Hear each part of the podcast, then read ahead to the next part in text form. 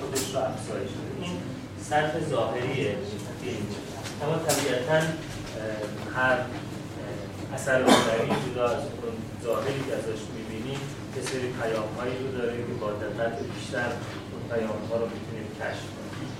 طبق روال هر جلسهمون من می‌پرسم که اگر قرار بود به جای اسم سرکشی که آقای بیزایی انتخاب کرده اسم دیگه برای بذاریم چه اسم؟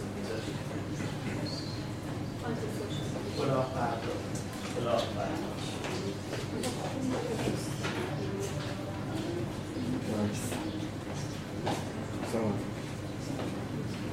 Bien.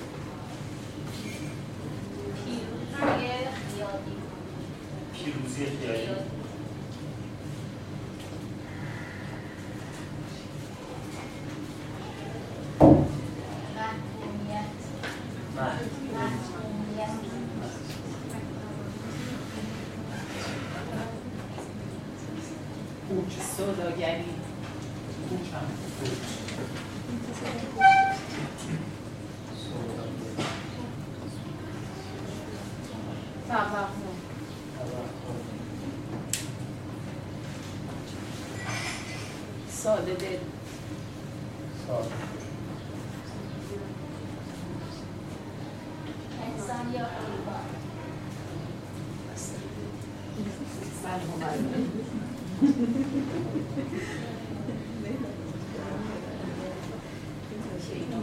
زندانیان باور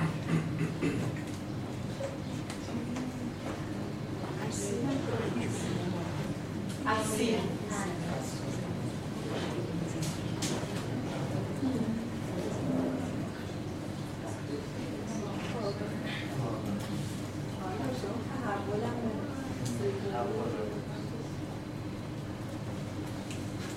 جواب واسه خودتون نمی‌ذارید اسیر اسیر کشی اسیر.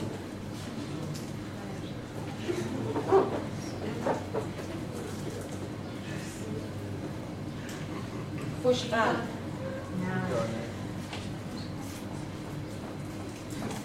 سرنوشت با وفا با وفا. سربازه. اشتباهی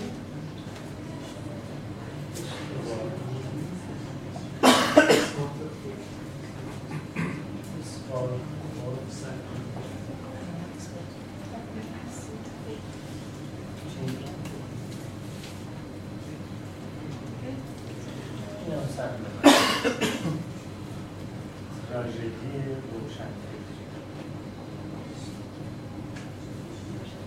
خب.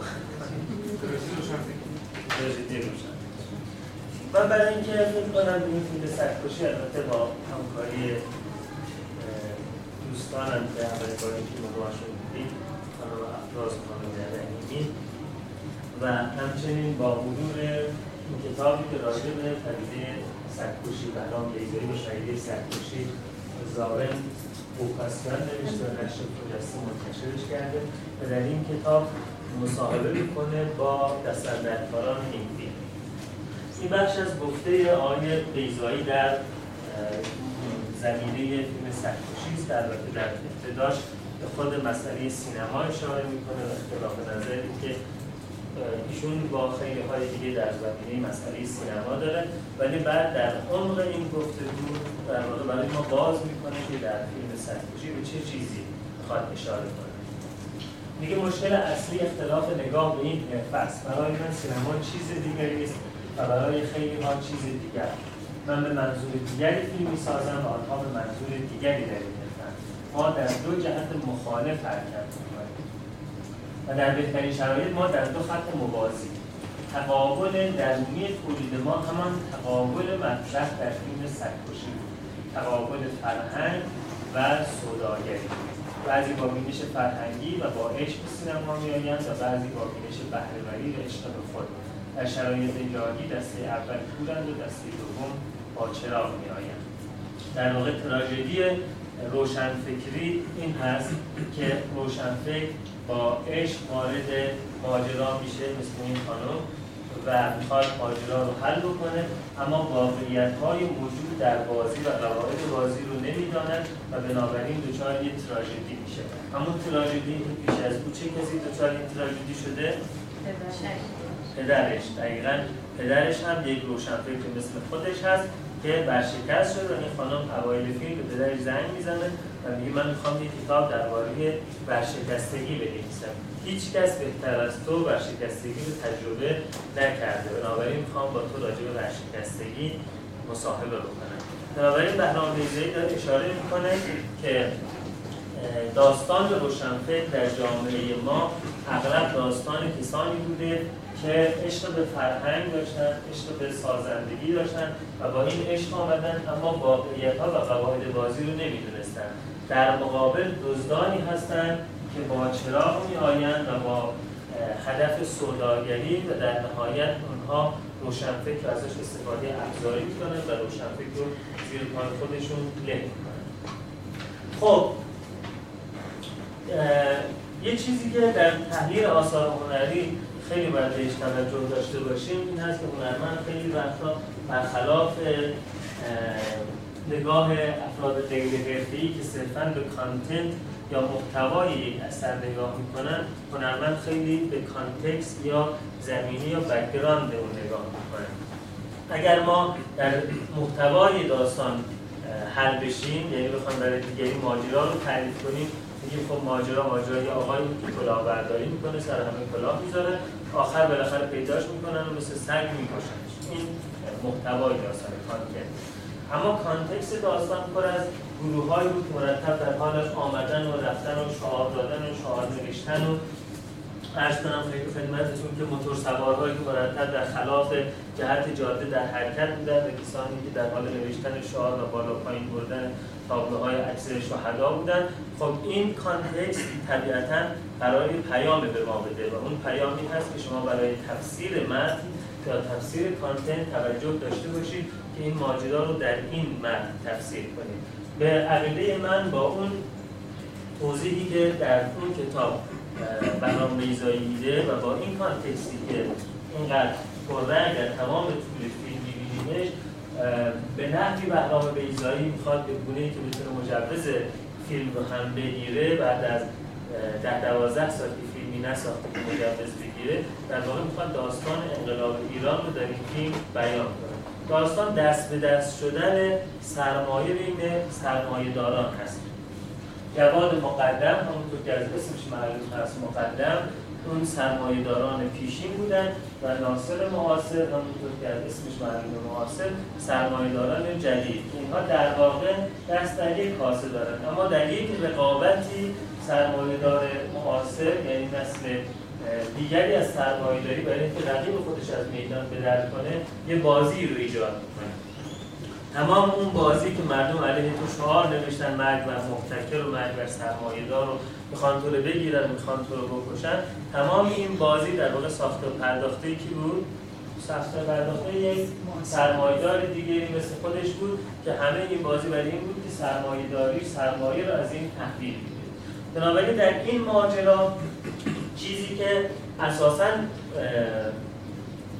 به اتفاق افتاد چیزی بود که اصلا به, سر... به روشنفکر مربوط نبود. اما روشنفکر به دلیل اینکه چشماش بسته هست وارد این بازی میشه و در این بازی بسیار ساده روحانه و زود باورانه میاد و به نفع یکی از سرمایه‌دارها موضع می‌گیره. دقیقا اتفاق در انقلاب ایران افتاد که در سالهای 50 تا 57 روشنفکرها وارد یه بازی شدن که از سرمایه داران یک نسل از سرمایه داری سرمایه تحویل گرفته بشه و به نسل دیگری از سرمایه داری تحویل داده بشه.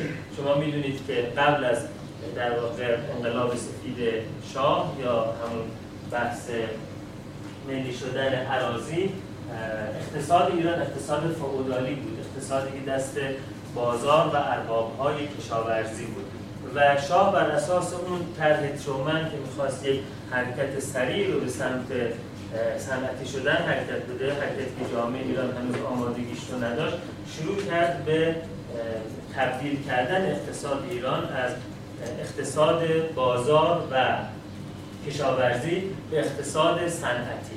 به عنوان یک واکنش در مقابل این حرکت سرمایه‌دارهای سنتی پشت روحانیون که در واقع هم قراردادها و شرکای هم هستند در اقتصاد فئودالیته قرار گرفتن و بازی این بازی بود که با کمک روحانیون دوباره اقتصادی که داشت از دست یه طبقه از سرمایه‌داری از دست می‌رفت تحویل بگیره و برگرده. در واقع حرکت های ارتجاعی یا برگشتی همیشه در طول تاریخ وقتی اتفاق میفته که جامعه قبل از اینکه آمادگی پیدا کنه برای زایمان برای تحول با یک در واقع زایمان پیشرفت پیشرفت اون تحول رو ایجاد می‌کنن و بعد ما یک دوره جبرانی ارتجاعی داریم که دقیقا جامعه به یک دوره قبل از خودش برمیگرده.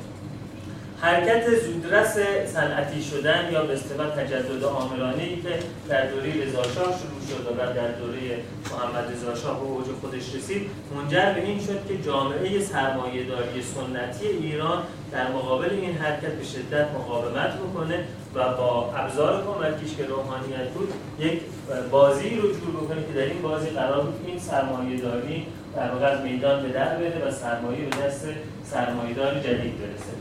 روشنفکر دهه پنجاه کاملا کور بود چشم بسته بود. همونطور که بهرام بیزایی در مورد خانم گلرخ کمالی صحبت می‌کنه در دهه چل روشنفکر کاملا در جهت این کتاب می نوشت که به ما بگه برای حرکت به سمت صنعتی شدن لازم هست که مذهب دست و پاشو جمع بکنه از خیلی از نهادهای اجتماعی که در آثار صادق هدایت بزرگ علوی و در آثار اولیه جلال آل احمد شما این حرکت ها رو کاملا می‌دیدید. یعنی زیر سوال بردن نفوذ بیش از حد مذهب به خاطر که ما برای صنعتی شدن باید تعریف مذهب رو کاملا متفاوت می‌کردیم. اساسا بحث حذف مذهب نیست بلکه تغییر تعریف مذهب در جامعه جدید هست در دهه پنجاه مثل اینکه این روشنفکر بدون اینکه با روشنفکران قبلی خودش ارتباط برقرار بکنه شروع کرد به اینکه یک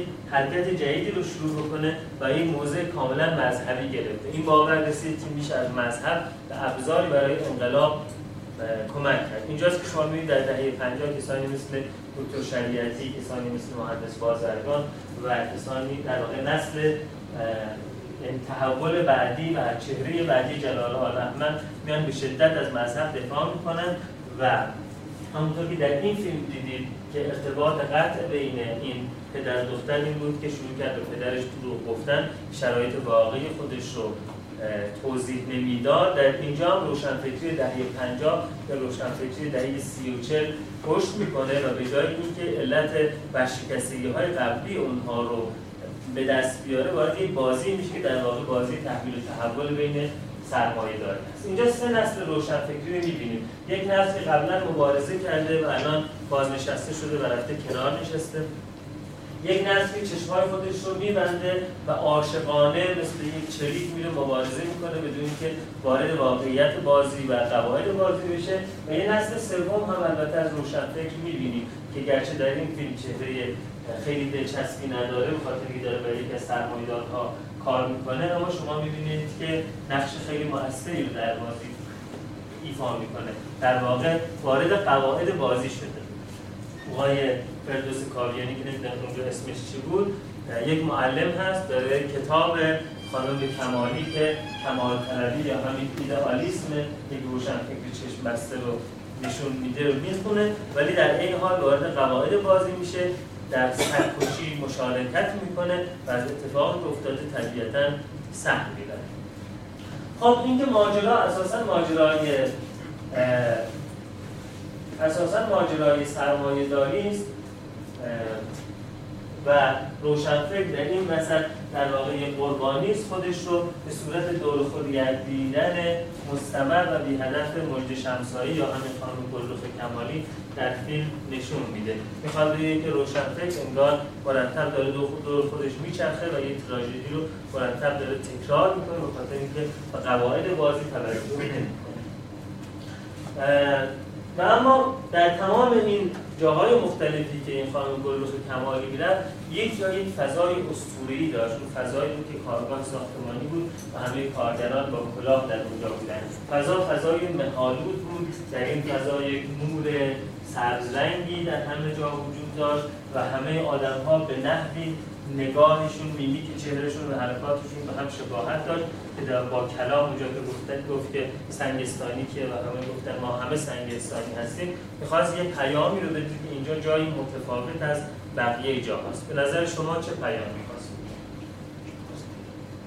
این فضای میستیکال کارگاه ساختمانی رو شما چجوری تحلیل؟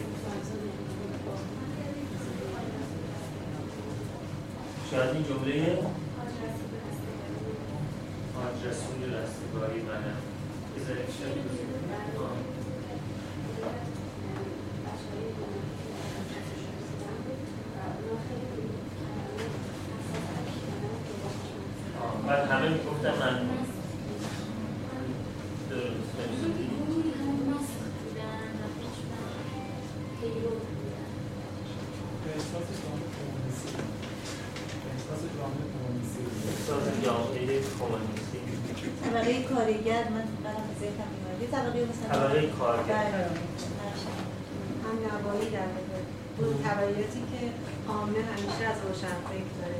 داره و اصلا متوجهش نیست به این عامل در این فیلم چند جا با چهره های مختلف دیدیم.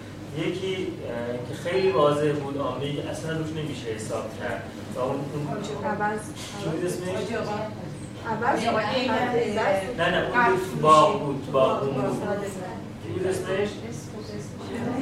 ایوز؟ آره. در واقع نشون داد که طبقه در جامعه وجود دارن یه طبقه عوامی وجود داره که هیچ حسابی نمیشه روش کرد. و حواسش اساسا جای دیگه است. یعنی مأموریتش رو اصلا نمی‌فهمه. بنابراین روشنفکری که این طبقه اعتماد داره می‌کنه خب دقیقا کجا توی فیلم این خانم مورد تجاوز ضرب و شتم قرار گرفت. جایی که به کسی اعتماد کرد که اصلا هیچ چیزی از بازی نمی‌دونه و این تصور می‌کرد که ساده دلی و صداقت صرفا برای این بازی کافیه. شاید اون عوض چون می‌دونید که عوض به معنی بدل هست به معنی آلترناتیو هست. در زمان گذشته وقتی مردم یه بچه‌ای داشتن اون بچه میمرد بچه بعدی رو که به دنیا میمد یه اسمش میذاشتن عوض یا میذاشتن مثلا عوضعلی یا عوض هر کس اومده بود یا اسمش میذاشتن بمونی. که همه بچه هاشون میمردن ولی یه بچه برای که بمونی اسمش بمونی یا میذاشتن خدا داد ولی یه بچه که مرده بود بچه بعدی دیگه اسمش میذاشتن عوض یا بدیل. بدیل همین تو سیستم خیلی هنوز اسم بدیل. وجود داره یکی از مثلا بدیل خب این عوض در واقع داشت چیزی در درون خود این خانم گلرخ کمالی و روشنفکر رو متجلی می‌کرد و اون ساده دلی و صداقتی بود که تصور می‌کرد بدونی که حواسش رو جمع بکنه به اینکه کجا باید توجه بکنی؟ ساده دلی و صداقت به تنهایی می‌تونه نجاتش بده ولی همین ساده دلی و صداقت بزرگترین ضربه و بزرگترین زخم رو در این ماجرا به روشن. این فضای کارگاه ساختمانی یه فضای میستیکالی بود. یه فضایی بود که توش اتفاقی قرار بیفته. یک ابهامی وجود داشت. و من خیال می‌کنم خیال می‌کنم ممکن نظر شما متفاوت باشه که بهرام بیزایی می‌خواست به این اشاره کنه که این فضا فضایی است که در آینده شاید تحولی توش رخ بده. این فضا با همه فضاهای دیگری که خانم کمالی باش ارتباط برقرار کرد فضای متفاوتی چهره ها مصمم هویت ها به هم یکی شده بودن و یک نور سبزی که شاید نشانگر یک بعض یا یک رویش باشه توش بود.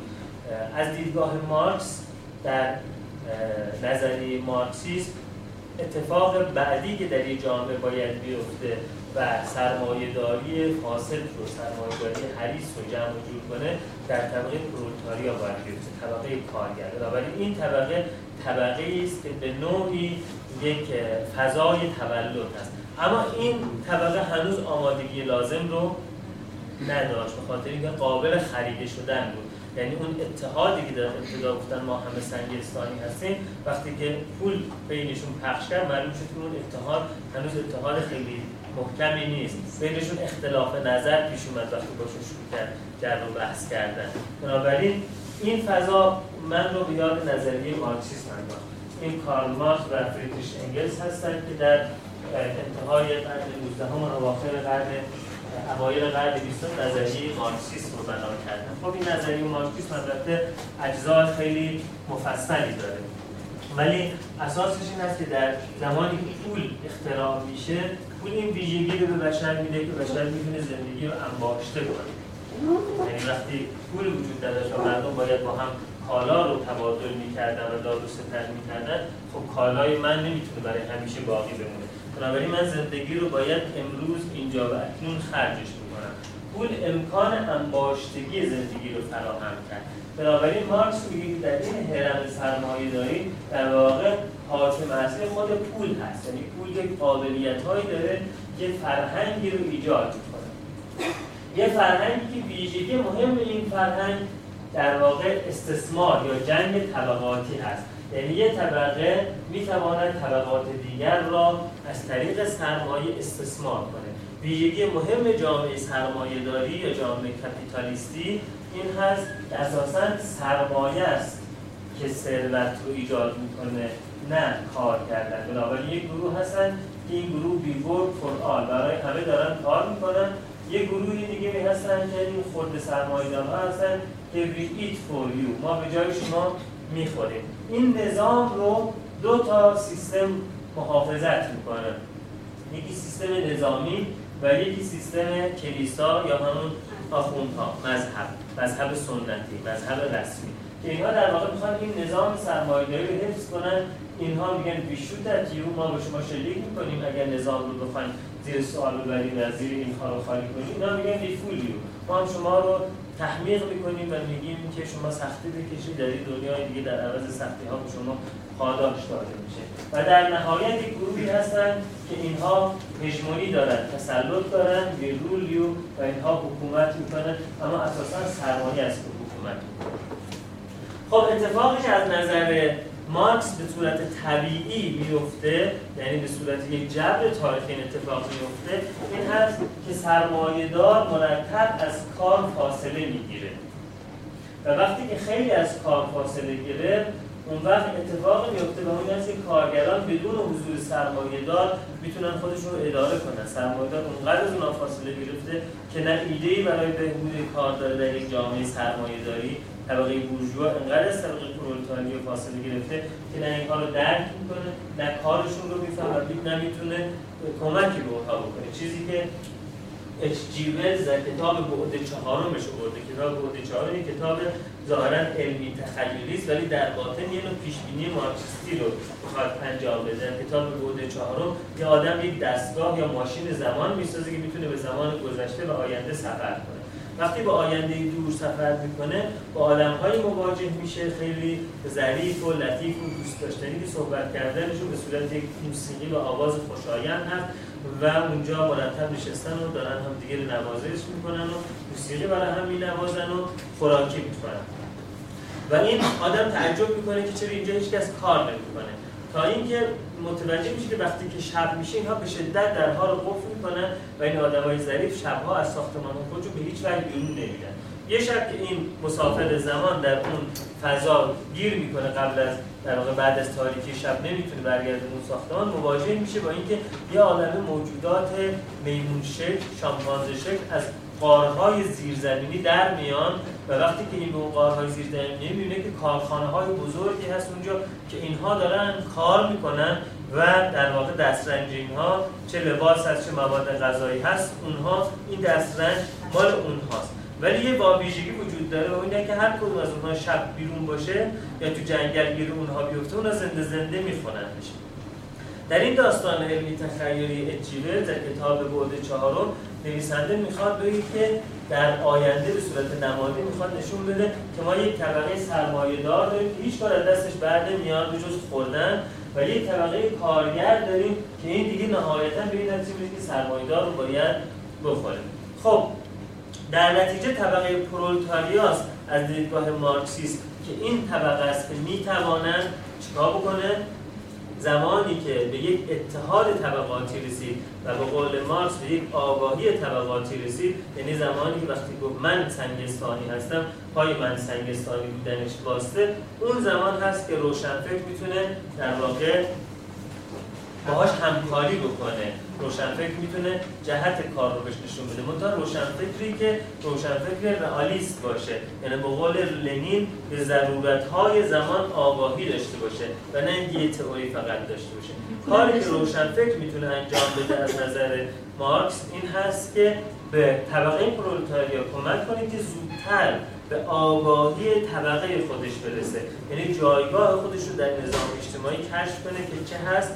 و چه می‌تواند باشد؟ اینجا بود که مارکس با اینکه خودش در واقع به یه شکل هگلی به تاریخ نگاه می‌کرد که باید سرمایه‌داری به یک نقطه زایمانی برسد که بعد جامعه پرولتاریا متولد شود تصور کرد که به عنوان یک روشنفکر برای دادن آگاهی طبقاتی به کارگران اروپا باید یک مانیفست یا بیانیه صادر کنه که با انگلیس در سال 1848 یعنی زمانی که مارکس ساله بود یک بیانیه تحت عنوان مانیفست کمونیست صادر کردند که در این بیانیه شروع این بیانیه بود که زحمتکشان جهان به پا خیزید. یعنی در واقع به اونها این رو خواستن القا بکنن که شما باید بدونید که یه طبقه هستین. اما در جنگ جهانی اول اتفاقی که افتاد این بود که سرمایه داری یک جنگ رو شروع کرد تا با کوبیدن به تبل ناسیونالیسم یا ملیتگرایی از این اتحاد سوسیالیست که بین کارگرها می‌خواست ایجاد بشه بتونه جلوگیری کنه. یک کتاب هست اسم خانواده تیبو. این ژان مارتین دوگار نوشته این کتاب رو و نشر نیلوفر منتشرش کرد. یه رمان چهار جلدی است. که در مورد دوره پیش از جنگ جهانی اول همون برهه 4 5 ساله جنگ جهانی اول که از 1914 تا 1918 طول می‌کشه. یک جلد از این جلد عنوانش هست تابستان 1914 که جایزه ادبیات نوبل رو هم جان مارتین دوگار به خاطر این کتاب گرفت. تحولات قبل از جنگ جهانی اول رو مرور می‌کنه و به این نتیجه میشه که قبل از جنگ جهانی اول کاملا فضای صنعتی شده اروپا آمادگی داشت برای اتحاد طبقه کارگر و برای تحول بین جامعه برجوازی سرمایه‌داری و جامعه کارگری پرولتاریات که هر کس که کار می‌کند در اون جامعه سهم دارد نه اینکه کسی سهم هزار نفر رو بگیره. اینجا بود که کپیتالیست ها یا اداره کننده های جامعه سرمایه داری یه بازی رو شروع کردن. یه جنگ رو راه انداختن که در قالب اون جنگ یک کارگر فرانسوی در مقابل کارگر آلمانی واسطه بود و با هم دیگه می جنگیدن دکتر شریعتی جمله خیلی قشنگی رو فکر کنم در کتاب مذهب علیه مذهبش میاره. و میگه که تاریخ جهان پر است. از جنگ بین کسانی که همدیگر را نمی‌شناسند و می جنگند برای منافع کسانی که همدیگر را می‌شناسند. باز توی فیلم بایسیکل رانش محسن مخملباف خیلی قشنگ نشون می‌داد که دو تا سرمایدار هستن دارن روی مردم شرط بندی می‌کنن بازی می‌کنن که این اینو می‌زنه تو پشتی یا اینو می‌زنه اون دو شخص سوار می‌تونه ببره یا نمی‌تونه ببره. و در واقع جنگ جهانی اول تجلی بسیار بارزی از این ماجرا بود که سرمایه‌دارهای کشورهای مختلف با همدیگه دست به کردن یه جنگی رو ایجاد کردن جنگ جهانی اول. هنوز به هیتلر و موسولینی نمی‌رسیم. در واقع امپراتورهای کشورهای سلطنتی اروپای اون روز مثل امپراتور پروس. به این نتیجه رسیدن که یه جنگی رو شروع بکنن و بابت اون جنگ یه ناسیونالیسمی رو ایجاد بکنن و در نتیجه اتحاد طبقه کارگر تبدیل به یک رویا بشه. و چیزی که در این فیلم دیدیم کارگرانی که هنوز آگاهی طبقه نداشتن با خرج یه بودجه دوباره از هم پاشیدن و با همدیگر شروع کردن به جنگیدن خب بنابراین کاری که یک روشنفکر می‌کنه از نظر مارکسیسم این هست که بتواند با طبقه کارگر ارتباط برقرار کنند در واقع تراژدی روشنفکری در جامعه ما این هست که روشنفکران هیچ ارتباطی با طبقه. کارگر ندارن. به قول یکی از دوستانم روشنفکرهای کافی شاپی می نشینن در کافه ها و راجع به چیزهایی صحبت می‌کنن که ابزار عمل اونها طبقه کارگر هستن. خب ممکنه شما بگید که در فرانسه هم روشنفکران در زمان انقلاب فرانسه یا در زمان انقلاب اگزیستانسیالیستی در کافه ها می اما فرق ماجرا این هست که کافه های فرانسوی پاتوق کارگران بود. بنابراین روشنفکرهای کافه نشین روشنفکرهایی بودن که به پاتوقهای کارگران رفت آمد داشتن. در حالی که کافه های کافی شاپ های امروزی اساسا پاتوق کارگران نیستن و جایی هستن که فاصله بین روشنفکر و طبقه کارگر در اونها کاملا متجلی میشه و ما اون رو می‌تونیم ببینیم. در همین کتاب خانواده تیبو که جان مارتین دوگار نوشته خوبی نشون میده که روشنفکران سوسیالیست برای مقابله با سرمایه داری وقت خوش خودشون رو در کافه های صرف می‌کردن که این کافه ها پاتوق کارگرانی بود که از کارخونه ها در اومده بودن و در واقع آگهی ها شبنامه ها روزنامه های روشنفکران رو خود کارگران توضیح می‌کردن و کارگران در کافه ها جمع شده و اونها رو میخوندن. در اینجا می‌دونیم که در واقع روشنفکر روشنفکره که اولا با نسل قبل خودش ارتباطش رو قطع کرده در دروغ هایی که به پدرش میگه ثانیا از ورشکستگی نسل قبل خودش چیزی نمی‌دونه. ثالثا ساده دلانه و صرفا با عشق و صداقت داره. جلو میاد رابعا با طبقه کارگر هیچ ارتباطی نداره. و هنوز زمان رو درک نمی‌کنه که آیا زمان مداخلش رسیده زمان مداخلش نرسیده. غیر از روشنفکری که در واقع روشنفکر پراگماتیست یا پراتیک هست در این فیلم و این کسی هست که در قواعد بازی شرکت می‌کنه و در سرکشی مشارکت می‌کنه و قطعا سخت خودش رو هم از این سرکشی می‌گیره. چیز دیگری در این فیلم خیلی جالب بود این بود که تحولات در ظاهر یک جامعه نمی‌تواند نشان دهنده تحول صنعتی باشه. شما دو تا از اون طلبکارا رو در این فیلم دیدید. یکی آقای داروش ارجمند که نقشه یه حاجی بسیار مذهبی رو بازی می‌کرد که اساسا شغلش چی بود؟ رسیدگی امور کفن و دم یعنی آخرت. این جدا از تیپش و حرف زدنش اینا اینکه کارش کفن و دفن بود یعنی به فکر آخرت بودن. یعنی نمونه از یک فرد مذهبی که در ابتدای گفتگوش میگه مثلا من با زن حرف نمی‌زنم. دوم یه آقای بسیار از چه می‌دونم فرانسه آمده و از غرب آمده و از کلمات استفاده کنه خیلی قشنگ و خیلی شیک حرف بزنه. ولی در نهایت دیدیم که اینا هر دو دچار یک سکسیست یا تفکر جنسی بودن که تنها چیزی که براشون مهم بود این بود که نقش جنسی اون زن چی هست و نه هیچ نقش دیگری که این زن در بازی داشته باشه. این در واقع یک دیالوگ قشنگی بود بین این دو نفر که این دو نفر گرچه در دو صحنه مختلف فیلم بودن هر دوشون یک نقطه قرار داشتن. یه چیزی می‌خواستن به دنبال یه چیز بودن. یکی از اتفاقاتی که در جامعه سرمایه‌داری میفته اینه که انباشت ثروت حرص و ولع ایجاد می‌کنه. وقتی که ثروت زیاد میشه انگار خود ثروت یک فرهنگی رو به آدم ها میده که اون آدم ها می‌خوان هی بخرن هی بخرن هی بخرن. اصطلاحا میگن جامعه دوری. ما تولید می‌کنیم که مصرف کنیم مصرف می‌کنیم که تولید کنیم. و سرمایه‌دار چون بیشترین بهره رو از تولید می‌بره بیشترین هزینه رو هم می‌خواد بکنه. اینجاست که مارکس میگه در جامعه سرمایه داری کالا تبدیل به یک فتیش می‌شود. فتیش یعنی چی؟ فتیش یعنی شیء مقدس.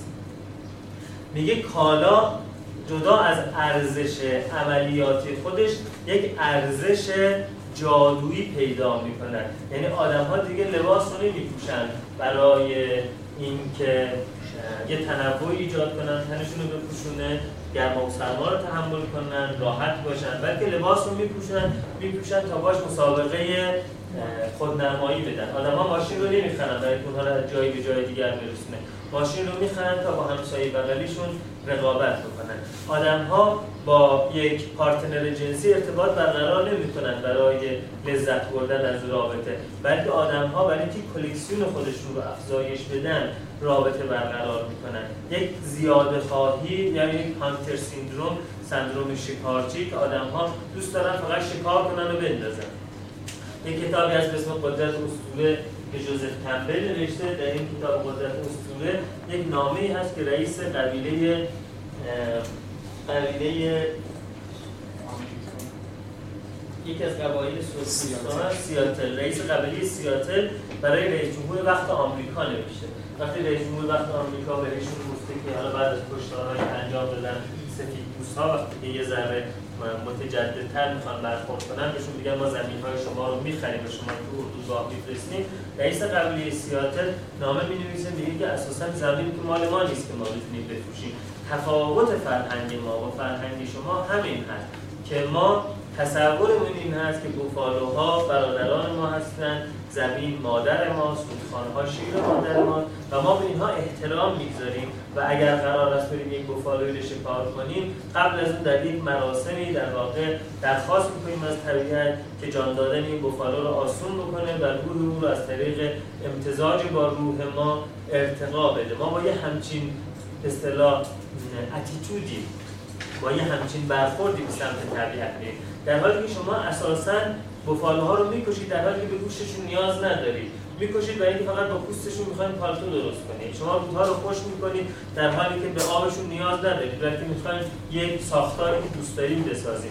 این نامه یک در واقع بیانیه است که قشنگ نشون میده که جامعه سرمایه داری کالا برش فتیش میشه و ارزش عملیاتی خودش رو از دست میده. ارزش جادویی میشه که انگار خدای جامعه سرمایه داری و اون بوتی که در جامعه های قبل پرستشش می‌کردن جاش رو میده به کالاها اون بوتها و پول به عنوان روح مقدس در جامعه سرمایه داری ارزش پیدا می‌کنه. یکی از ویژگی های انباشتگی ثروت این هست که آدم ها از لحاظ فرهنگی دچار ولع می‌شوند.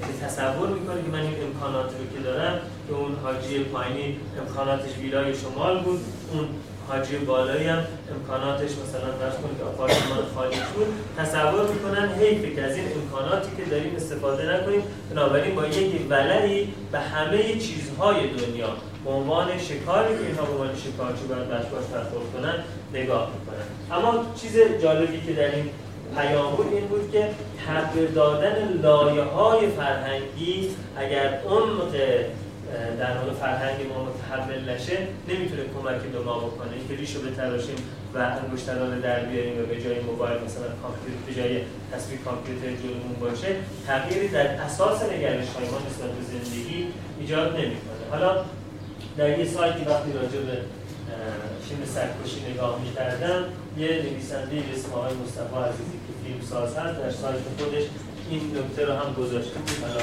سلیقه نشون هست ولی می‌تونید بخونیدش این نکته رو با این عکس گذاشته. نوشته بهرام بیزایی و سرکشی. بهرام بیزایی در سینما استاد مسلم بیزانسن است اما حداقل در مورد احمد نجفی استادی خود را در انتخاب بازیگر نیز تمام کرده است. نقشی که او به احمد نجفی در سرکوشی دار آینه تمام نمای شخصیت حقیقی انسان است.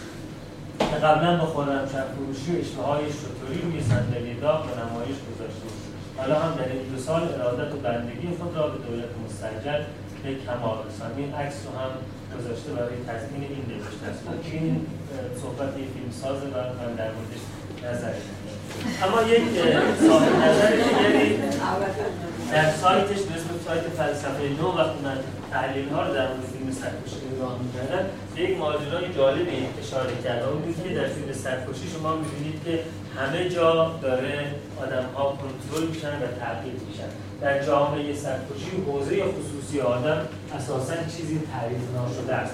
وقتی با اتومبیل در خیابان حرکت می‌کنید افراد اسلحه به دست مستقر در خیابان خم می‌شوند و داخل خودرو را برانداز می‌کنند. درست روبروی پنجره اتاقی گلدخت در هتل گرفته کارگران مشغول رفت آمد و کار هستند و به نظر می‌رسد به همه نقاط اتاق تسلط دارند. همیشه چه در هتل چه در خانه منشی کسی هست که به مکالمات تلفنی گلدخت گوش می‌کنند حتی در زندان نیز حوزه خصوصی از دستبرد دیگران مسئول نیست. و این گروهان است که مکالمه گلدخت و ناصر را استراق سم می‌کنند وقتی به این قسمت از تصاویر فیلم من دقت کردم دقیقا کلمه ای که بهتر می‌تونست بیان کنه چیزی رو که بهرام بیزایی شاید می‌خواد بیان کنه بحث فاشیست هست فاشیست چی هست؟ فاشیست در واقع یک مرحله است که سرمایه داری برای اینکه خودش رو حفظ بکنه بعد از اینکه تعادل خودش رو از دست داده و می‌خواد بیفته زمین یک دوره فاشیست رو میگذرونه که در این دوره فاشیست با فرایندی مواجه هستیم که برای حفظ سرمایه داری سرمایه دارها حفظ حذف میشن. یعنی اینکه یه سری از سرمایه دارها قربانی میشن از بزرگترین سرمایه دارها زیر پای حرکت سرمایه داری و این اتفاق اینجوری میفته که این نیروهای نظامی که اینجا کارل مارکس بیانشون می‌کنه اینجا این نیروهای نظامی و این کشیش ها دست به دست هم میدن و یک دیکتاتوری نظامی عقیدتی درست می‌کنن. یک دیکتاتوری نظامی مقدس که من در این داستان سوگند و انجیرم در واقع این رو تصویر کردم. همه زندانبان ها و شکنجهگرها تو داستان کشیش هستند و در واقع این دست دست هم دادن طبقه روحانی و طبقه نظامی رو در یک جامعه فاشیستی تصویر کردم خب در این جامعه اتفاقی که میفته در جامعه فاشیستی این هست که یک رهبر یک پیشوا تا حد تقدس بزرگ میشه نیروهای نظامی در اختیار او قرار می‌گیرن سیستم تک حزبی داره. هیته خصوصی بر مردم وجود نداره. همین که میگن شما با هم چه نسبتی دارین شما کجا میرین از کجا میان چی می‌خورین؟ هیته خصوصی از بین میره. یک روح میلیتاریستی و رزمجویی ایجاد میشه. اعتقاد شدید به قهرمان پرستی ایجاد میشه. و نکته جالب فاشیسم این هست. که هم با لیبرالیسم مخالف هست و هم با سوسیالیسم مخالف هست. در حالی که در نظام های سیاسی این دو تا جامعه است که مقابل هم قرار گرفته نظام لیبرالیستی که میگه آدم ها به اندازه پتانسیل ها و استعدادهایی که دارن باید بتوانن رشد بکنن و ما نمی‌توانیم رشد اونها رو محدود کنیم. این شالوده لیبرالیسم. نظام سوسیالیستی که میگه که در واقع خوشبختی آدم ها خارج از فضای اجتماعی قابل تصور نیست. بنابراین این آرمان لیبرالیسم که آدم ها رو بگذاری به اندازه تلاششون و استعدادشون رشد کنن و محدودشون نکنیم به این توجه نداره که شما اگر یک آدم بسیار شیک و پیک و خوشخور باشین اما در جامعه زندگی بکنید که مردمش با نون خوش نون خوش دارن اقتضا کنن و اون مردم امنیت شما رو به خطر میندازن. یعنی این بهشت لیبرالیستی در عمل در جامعه وقتی که به اوج خودش برسه سقوط خواهد کرد. فاشیست ویژگیش این هست که نه لیبرالیسم قبول داره نه سوسیالیسم قبول داره. لیبرالیسم قبول سوسیالیسم قبول نداره به این خاطر که سرمایه باید در دست گروه اندکی باشد. عوام فهم این رو ندارن که سرمایه رو چجوری مدیریت کنن. اما برخلاف لیبرالیسم که میگه اون گروه اندک کسانی هستن که در رقابت آزاد بازار استعداد و هوش و پوشایی دارن از دیگران پیشی بگیرن فاشیسم اعتقاد داره که نه. این اصل لیبرالیسم ما قبول نداریم بلکه دولت به عنوان در واقع نماینده طبقه غالب باید قدرت قاهر رو به دست بگیره و در واقع با حکومت نظامی چیکار کنه؟ سرمایه هدایت. این اتفاقاتی که مثلا در این چند سال در ارز کنم که مملکتمون دیدیم دقیقا داستان ریزش سرمایه داری و روی کار آمدن یک جریان فاشیست هست به خاطر اینکه در واقع سرمایه دارها توانمندی هدایت سرمایه رو ندارن. بنابراین یک جریان فاشیست روی کار میاد یک گروه بزرگ از سرمایه دارها که به صورت سنتی در ایران بعد از انقلاب طیف آقای هاشمی رفسنجانی و هاش هست و حذف می‌کنه.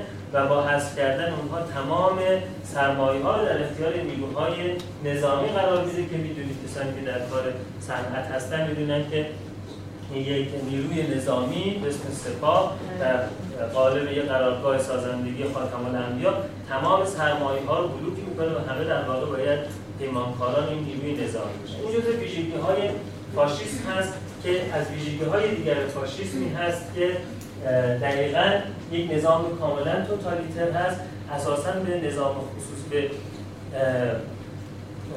هیته خصوصی آدم ها باور نداره بلکه می‌خواد حتی در روح آدم ها رسوخ کنه استنتاق کنه عقایدشون رو به دست بیاره و کلمه فاشیست هم اگر بخوایم بدونی از کجا آمده؟ ریشش کلمه داست در ایتالیایی هست چون موسولینی که حزب فاشیست رو در ایتالیا بنیان گذاری کرد علامت حزب فاشیست رو داست قرار داد. خب چیز دیگری که در این فیلم شما می‌دیدید موتور سوارهایی بودن با حیبتهای در واقع شبه نظامی و میلیشیایی که اینها مرتب بر خلاف جریان جاده در حال موتور سواری بودن.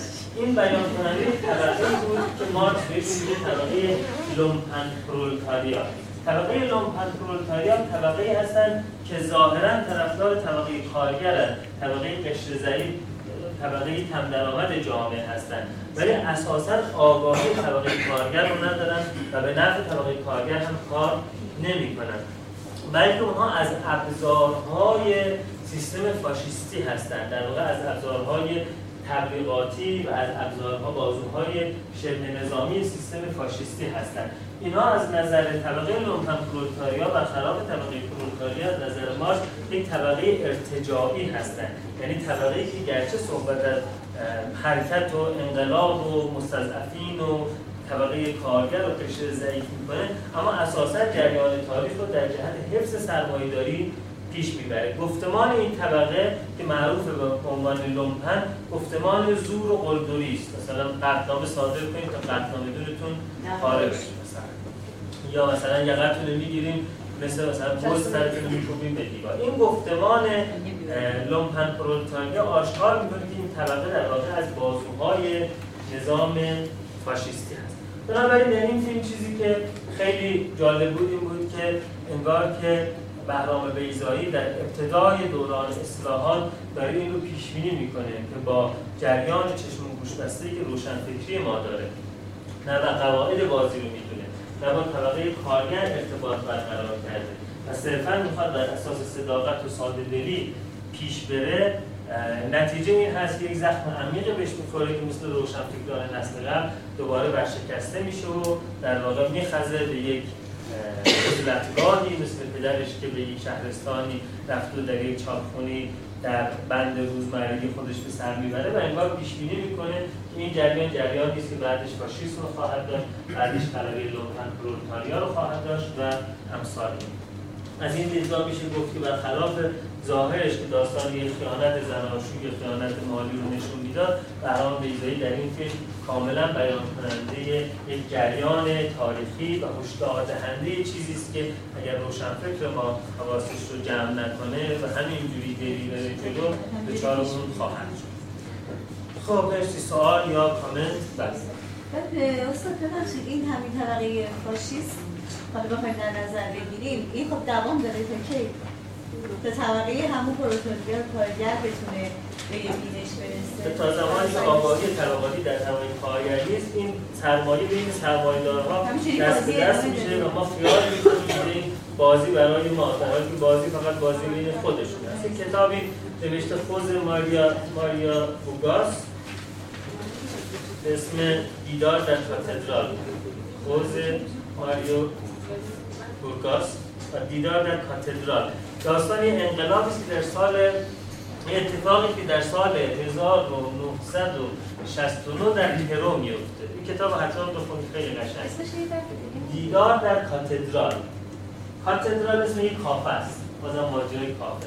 یک کافه است که یک دوره در تاریخ پرو پیش اومده و یک دوره هشت ساله آدمی در واقع یک ژنرالی آمده یه حکومت فاشیستی برقرار کرده و بعد دورش گذشته و تموم شده و حالا دو نفر توی کافه به هم می‌رسن که اینها در زمان قدیم با هم دیگه بالاخره هم محله‌ای بودن و بعد میشینن اونجا مست می‌کنن و خاطراتشون رو توضیح میدن. یکی از اینها یک روشنفکر هست. یکی از اینها طبقه لومپن پرولتاریاست به عنوان شکنجه‌گر در زمان اون هشت سال به فاشیست در زندانها کار می‌کرده. و وقتی که اینها میشن خاطراتشون رو بر هم میگن و بعد قطعات پازل کنار هم گذاشته میشه معلوم میشه که هر دوی اینها بازی خوردن. یعنی طبقه نظامی هم که در دوره فاشیست روی کار میاد اون طبقه محکوم به سقوط هست. تمام ماجرا این هست که یک گروه سرمایه دار یک دوره سرمایه‌داری خودشون رو طولانی می‌کنن. یعنی وقتی اولین نسیم های آزادی خواهی بدون ارتباط روشنفکر با طبقه کارگر ایجاد میشه.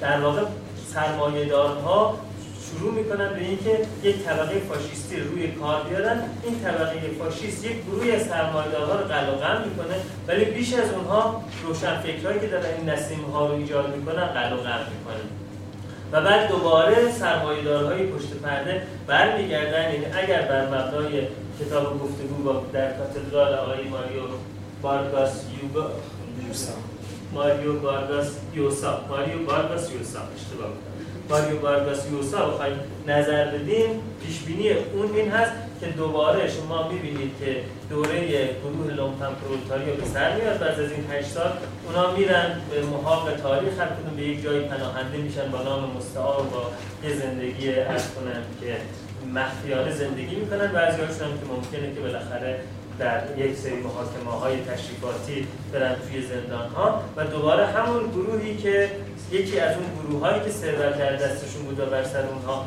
رقابت می‌کردن مثلا گروه معتلفه و گروه کارگزاران سازندگی یکی از اونها دوباره رو میاد و نش- نشانی از این گروه در واقع فاشیست و لومپن باقی نمیمونه. اگر بر طبق دیدار در کاتدرال ماریو بارگاس سویسا خارجا پیش بره به هر حال خب، تاریخ رو که نمیشه پیش بینی کرد حتی مارکس هم نتونست تاریخ رو درست پیش کنه. اما چیزی که مهم هست این هست که اگر روشنفکر که ما خیال می‌کنیم ما طبقه روشنفکر هستیم علال قاعده باید این باشه. اگر روشنفکر نتواند قواعد بازی رو کشف کنه اگر روشنفکر نتواند با طبقه پرولتاریا ارتباط برقرار کنه اگر روشنفکر صرفا بر اساس احساسات ساده دلانه و صداقتش بخواد پیش بره اتفاقی که میفته فقط این هست که روشنفکرها در هر نسل میان زخم می‌خورن و این تراژدی روشنفکری همچنان دور خودش میچرخه و تکرار میشه. بله روشنفکر خودش نیاز به یک آگاهی داره و نقش خودش رو در جامعه بتونه کشف کنه بله دقیقا همینطور. هست نقش خودش بله. دو نفری که عنوان شریک تجاری بودن نماینده سرمایه‌داری در نظر یعنی یه ذره بلندتر بگم. خانم رو به عنوان نماینده روشنفکری معاصر نظر بگیریم آخر سر اگر نتیجه فیلم رو عنوان پیام نهایی بهش نگاه که سرمایه‌داری از بین رفت یعنی خودش به جون خودش افتاده از بین رفت و نهایتاً مسیر جدیدی رو روشنفکر معاصر شروع می‌کنه. چون من مسیری روی که نهایتا مقالی بر خودش انتخاب رو رخ که انتخاب کرد که بره چی بود؟ هم تأسف بود در دقیقا همینطوره تو آخرین ماجرا این بود که اون ساده دله بهش گفت زخمها خوب میشه. زمان زخمها رو خوب می‌کنه اونم گفت آره زخمها خوب میشه. دیگه بعد از اون روشنفکر برگشت دوباره به همون جایی که پدرش بود. و تنها کارش این میشه که زخمهای خودش رو در واقع روایت کنه نهایتا یا زخمهای خودش رو ترمیم بده. کف و سقف روشنفکری این میشه. روایت کردن زخمها یا ترمیم کردن زخم. خب این دو تا جبهه یه جبهه نابود شد یه جبهه باقی موند به روال قبلی و نهایتا تو این جبهه نهایتا اون روشنفکری به نظر من در این فیلم گفتم با اینکه خیلی خوشایند نقش به نظر نمی‌رسید اون نقشی که فردوس کاویانی بازی می‌کرد نقش این روشنفکری بود که در قواعد بازی مشارکت کرد و قطعا می‌تونه بر سهمش رو از سرکشی بگیره. بیرون در واقع این گلرخ خانم کمالی انقدر ایدئالیست کمال طلب بود که حاضر نبود حاضر نبود که مثلا اسلحهش دست بگیره اسلحه انداخت. در هر جایی که قرار شلیک کنه اسلحه رو مینداخت. حاضر نبود در سرکشی مشارکت بکنه. اما اون آدم اومد در سرکشی مشارکت کرد. و این می‌خواد چهره گلرخ و کمال خودش رو همچنان حفظ بکنه. بنابراین هیچ وقت هم در نتیجه مشارکتی نداره. اما اون آمد در تمام بازی مشارکت کرد. با هوشیاری و گوش بزنگی در واقع می‌دیدید که همه چیز رو داشت استراق سهم می‌کرد با گوش بزنگی اطلاعات رو می‌گرفت و در در واقع تحول سهم ایفا کرد و طبیعتا از تحول هم سهم میده. بله. مثلا ببینیم خود سرکشی بار شده؟ من قبل از این فیلم سرکشی اولین باری که کلمه سرکشی دیدم در فیلم تاراج بود. تو فیلم تاراج که جمشید هاشمپور نقش یک قاچاقچی رو بازی می‌کرد و فرامرز غریبیان نقش یک پلیس ضد مواد مخدر رو بازی می‌کرد. وقتی این پلیس این جمشید هاشمپور هاشمپور رو به دام انداخت و دید که این آدم داره به بچه های دبیرستانی توزیع می‌کنه بهش گفت که ببین دولت گلوله می‌خره دونه ده تومن. اما برای کشتن سگهای دلگر از سم استفاده می‌کنه کیلو یک تومن. در واقع بعدش گفت که برای تو همون سم هم زیاده. یعنی می‌خواست بی ارزش بودن یه نفر رو نشون بده که مثل یک سگ دلگر نهایتا با ارزون ترین چیز باید کشته بشه. این اولین باری بود که من اصطلاح سگکشی رو شنیدم و آخرین باری هم که یعنی بعد از این ماجرای فیلم سگکشی برام بیزایی این اصطلاح رو شنیدم اون شعر معروف شاهین نجفی بود که توش آخر قصه همه از آخر سگکشی شهر میده داستان کسانی که در این بازی دخالت دارن از اون لومپنه از اون فاشیسته از اون و آخرش میگه آخر قصه همه از آخر سگکشی یه جمله خیلی قشنگی هم در انجیل هست که اینیاتسیوس سیلونه در کتاب نان و شراب خودش ذکر می‌کنه و اون جمله این هست در وصف در واقع دیکتاتورهای فاشیست. میگه همچون روباه آمد همچون شیر حکومت کرد همچون سگ رفت. با دوز و کلک میان با توطعه و مثل تبانی و بازی میان و بعد وقتی که میان کاملا با قدرت حکومت می‌کنن و خب معلومه که در اون زمان انجیل هم سگ مثلا هنوز موجود با و دوست داشتنی نبوده. موجود پستی بوده که مثلا دوم تکون می‌دادی استخون جلوش می‌کنن یه مثل روباه آمد مثل شیر حکومت کرد مثل سگ رفت.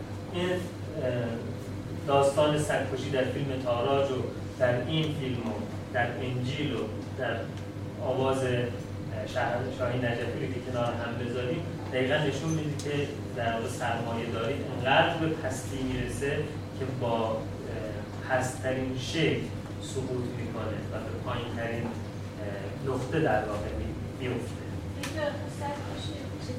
در سرمایه داری نه سرمایه داری که در این بازی مال بقیه رو می‌گیره. با عنوان سرکشی زمانی ما یه فائل داریم یه مفعول یه مفعول اگر سگ‌ها باشن رو به مجموعه صفت‌هایی که توی قالب سگ جمعه عنوان ترس رز اسبار و همه این مجموعه صفات در این فائل می‌خوان اینجا فائل کیه توی این فیلم باز فائل خود اینها خب این همون هرم مارکس که نشونتون دادم که اون بالا خود پول واسطاده بود. و انگار حتی خود سرمایه‌دار هم اسیر فرهنگی است که کپیتالیسم اعمال می‌کنه. انگار این همه اینها به شکل اون مسخی که یکی دوستان گفت همه اینا مسخ شدگانی هستن که قواعدی شما این جمله از همشون میشنید که مثلا 100 هزار تومن نه از 300 هزار تومن نسیه مثلا بهتره. یعنی یه سری جمله ها و کلیشه هایی رو با این فرهنگاشون خیلی متفاوت بودی که قبل فروش بودی که کامپیوتر فروش شما ازشون میشنیدید نشون میده که یه فرهنگ غالبی وجود داره این فرهنگ غالب خود سرمایدار رو هم مسخ کرده. بنابراین اون تفکر سرمایه داری و مثل یه آدم مذهبی که مسخ مذهبش هست یه سرمایدار مسخ قواعد سرمایه داری هست. بنابراین فاعل اساسی انگار میشه گفت که خود این فرایند تولید هست بله. استاد ببخشید. اگه بخوایم به همون context ی که شما ارائه دادیم وفادار بمونیم میشه یه تحلیل دیگه هم رو اون فضای راز آمیزی که گفتیم داشته باشیم تو همین context. اگه نخواهیم باز از این بیرون بریم.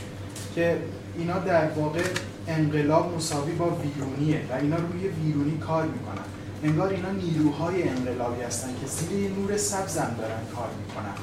و اینجا می‌خوان که این هویت رو از بین ببرن. چون اصلا فاشیسم اونجایی شروع میشه که فرد از بین میره و همشون سنگستانی میشن. حالا سنگستانی هم اگه مترادف با تنگستان بگیریم که جایگاه شورش و انقلاب باز نیروهای انقلاب رو مطرح می‌کنه. اگه همون سنگ هم بگیریم که نرود میخه آهنین در سنگ باز همون منظورمون رو برآورده می‌کنه. فکر می‌کنم اونجا اون چیزا که دوباره با پول از بین میرن همون نیروهای انقلابی هم که واسه پول اصلا انقلاب می‌کنن. و اینجا وقتی به اون پول می‌رسن راحت می‌تونن از هم جداشن دوباره. یعنی اونجا در واقع نیروی انقلابی نه توده. یعنی اونجا اصلا توده نیست. اونجا نیروی انقلابی چون هویت شکل گرفته. ما همه سنگستانی و انگار همه از یه خونه وادن مثل نیروهای انقلابی که هستن. و بعد راجع به کلمه روشنفکرم خود روشنفکر اگه بخوایم DSM یش بکنیم میشه borderline دیگه. کسی که هیچ مرزی بر نمیداره. یعنی اگه بخوایم تعریف روشنفکر یه تعریف در بیاریم از همه تعاریف اینه که روشنفکر کسیه که هیچ مرزی نداره. اگه کسی مرزی داشت حالا همین خانم رو نگاه کنیم هر جایی که حتی وقتی اصلا هم مرز میشه باز میندازتش. اگه این مرز نباشه ازش استفاده می‌کنه. ولی چون این مرز میشه باز اینم میندازه. واسه همین آخر بردلان به کجا می‌رسه؟ به خودزنی. یعنی خیلی طبیعیه که روشنفکر به خاطر اینکه انقلابیه به خاطر اینکه مرزی نداره به خاطر اینکه آینده نگری نداره. دنیا از نظرش پوچه. بحران هویت داره.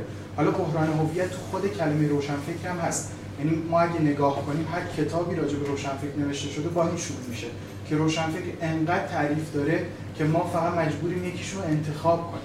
مثل هم بحران هویتی که تو بوردرلاین ها هست. و اتفاقا طبقه جذب این روشنفکری میشن که همین خاصیت رو دارن. یعنی با همین چیزها رشد می‌کنن و این طبیعتا آخرش به خودزنی می‌رسه مرسی. من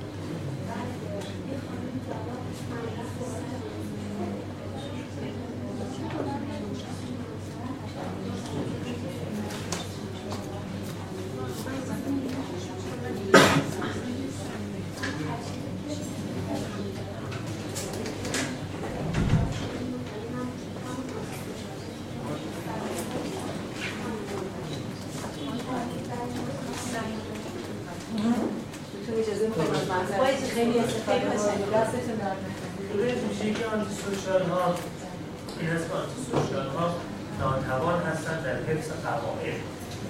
بنابراین از این شاخ به اون شاخ می‌برن هشدار ندارن. و اهداف دست پیدا نمی‌کنن. خب بنابراین فقط این فالسی و تکانشی عمل می‌کنن نه طراحی شده و با آینده نگری. و تنها لذتی هم که می‌برن اینه که انعکاسهای عالی خودشون رو تحقیر می‌کنن. مثلا فرض کنید که اون آقایی که به خانم تجاوز کرد بیشتر نشون دهنده یک شخصیت antisocial هست که فقط اون لحظه خودش در نظر گرفت. مثلا ممکنه برای داشته باشه در نظر نگرفت. فقط بود بیرون کسی مواظب نبود. همین براش کافی بود. یعنی خطر کردن کار ریسک کردن. در این آقا بیشتر ویژگی‌هاش به یک narcissistic personality یا یک شخصیت خودشیفته شباهت داشت. و خودشیفته ها هم که زوج مناسب شخصیت دیپندنت داشت ما تو این فیلم رفتاری هیستریکی از این خانم ندیدیم این خانم نقش یک دختر بسیار معصوم و ارز کنم که نجیب رو بازی می‌کرد بنابراین اگه قرار باشه برچسب یه شخصیت رو این خانم خانم تا حجار نقشش بازی می‌کرد بذاریم یه شخصیت دیپندنت یا وابسته بود یه شخصیتی که تمام آرزوهاش رو می‌بینه در چی در اینکه اون آقا بالا سر اون چتر بالای سر اون برآورده کنه آرزوی اروپا اما این آرزوی اروپا خودش هیچ کاری براش نمی‌کنه. این آرزوی اروپا رو اون آقا قرار برآورده کنه و منتظر میمونه تا اون آقا برگرده. دیدید که در فیلم وقتی راجع به برگشت آقا صحبت می‌کرد مثل این آدمایی منتظر یک موعود هستن که برگرده گفت داره برمیگرده. وقتی برگرده من می‌بره اروپا یعنی شخصیت dependent همیشه دنبال یک ناجی میگرده یک نجات دهنده موعود میگرده که بیاد همین آرزوها رو برآورده کنه. اون هم یک لایه دیگری از جمعیت ما رو نشون میده. اون لایه‌ای که زیر سایه narcissist میرن به خاطر که خودشون نمی‌خوان ریسک بکنن. همیشه پشت سر اون قایم هستن. این هم یک لایه دیگری. و بیشتر یک تعامل narcissist و dependent خب این کارگرا آخر مشخص شد که دارن چه کار می‌کنن این کارگرا سر کار بودن چون آخر بعد از همه اون بالا پایین رفتن نشون داد که عکس یک شهیدی اون بالا زده در کتاب قلعه حیوانات جورجورده خیلی اینو خوب نشون میده. هر وقت که حیوانات دارن یه زمزمه می‌کنن که فوکها چرا چنین می‌کنن چرا چنان می‌کنن بلافاصله اون آسیابی اونها همیشه دارن درستش می‌کنن خراب میشه و میگن که دشمن خارجی شبانه حمله کرده این رو خراب کرده. بعد همه سر کار قرار می‌گیرن. قرار یه آسیابی ساخته بشه و با یه دشمن کوشایی قرار مبارزه بشه که همه طبقه کارگر در واقع سر کار باشن برای اون کار. دوباره در کتاب 1984 جورجورده اینو اشاره می‌کنه به جنگ دائمی بین روسیا و نمی‌دونم چین. روسیا و انگلوشیا مثلا. اون دو تا همه یه سه تا کشورن دو به دو این دو تا متحد میشن با این میجنگن بعد اینا متحد با این میجنگن بعد اینا متحد میشن. بعد آخرش در اون کتاب سفید به این نظام دورین میگه اصلا جنگ جزء ابزارهای ماست برای اداره جامعه. هر چند وقت یه جواب یه موشک یه توپی بخوره و اخبار با یه چیزی پر بشه راجع به جنگ دائمی تا طبقه کارگر همیشه در حال این هیجان این باشه که ما مثلا مسلمان و کافرها ما چه می‌دونم اروپایی ها و آسیایی ها و اینجا همونه نشون میدن. یعنی اونها هی بالا می‌رفتن پایین می‌رفتن بالا می‌رفتن پایین می‌رفتن. آخرش یه تابلوی شدید اونجا نصب می‌شد. یعنی عملا نشون میده که این طبقه سر کار هستن و یه سری چیزها براشون مقدس میشه و اینکه سرگرم میشه. میگه اگه بخوام با این بابایی من کنم من انگیزگی و سرخوردگی رو آدم همه چیز بازی سر مثلا این موضوع چیکار باید کرد؟ آدم همچی احساس اتفاقا به نظر میاد که بهرام میرزایی آسیب شناسی کرده روشن بنابراین وقتی به شما مثلا بگم که ماشین پنچره که سرخوردگی باید پنچره گیری کنید. یه طبقه کارگر زمانی می‌تونه مؤثر طبقه روشنفکر زمانی می‌تونه مؤثر واقع بشه که با طبقه کارگر پیوند بخوره. مثلا شما سرحال نواب صفوی رو وقتی می‌کنید در کتاب ناگفته های حاج مهدی عراقی. شما می‌دونید این آدم وقتی با یک تفکر سوسیالیستی تصمیم می‌گیره که در واقع یک انقلابی رو به پا کنه برای حمایت از طبقه کارگر بعد یه مدت میره تو شرکت نفت با کارگرها کار می‌کنه. یه مدت میره با ایلات و اشایر بختیاری زندگی می‌کنه. یه مدت میره تو حوزه تو نجف درس می‌کنه بعد به این نتیجه می‌رسه که قواعد بازی الان حکم می‌کنه که ما با ابزار مذهب بیشتر می‌تونیم موثر باشیم. اما متاسفانه اتفاقی که میفته این است که گاهی اوقات ابزاری که ما انتخاب می‌کنیم برای ما سوار میشه و مثل گاهی اوقات شغلمون رو ما انتخاب می‌کنیم و بعد فرهنگ اون شغل بر ما سوار میشه که همون اصطلاح alienation یا الیناسیونی که باز دوباره مارکس مطرح می‌کنه. بعد از اینکه این ابا رو نواب صفوی اون وقت انگار اساسا فراموش می‌کنه. که این قرار بود یک ابزار باشه برای بعد چنان جو زده میشه که قرار به جایی با اون نظام سرمایه محوری که باعث میشه فرق در طبقه پایین اجتماع مرتب رو افزایش باشه مبارزه کنه میاد احمد کسروی رو به یه شکل کاملا وحشیانه می‌کشه به خاطر اینکه داره نقد می‌کنه مذهب یعنی یکی از اتفاقاتی که میفته این است که گاهی اوقات روشنفکر چشم و گوش بسته یک بازی رو شروع می‌کنه بعد از مدتی خودش با بازی خودش بازی می‌کنه. همونطوری که در این کتاب ناگفته های مهدی عراقی شما می‌تونید بخونید بعد از مدتی نواب صفوی خودش احساس می‌کنه یه شخص خیلی محترمیه مقدسی محترم که هر مقدسیه و مثلا برای هر وقت ازش عکس بگیرن در حال نماز میگه ازش عکس بگیرن و یه حال مثلا ویژه‌ای به خودش میده. این خودش جو میشه با بازی خودش. یکی از ماجراها این هست که روشنفکر بتونه قواعد بازی رو حواسش بهش جمع بکنه و مشارکت کنه در بازی. اگر لازم باشه گاهی اوقات هم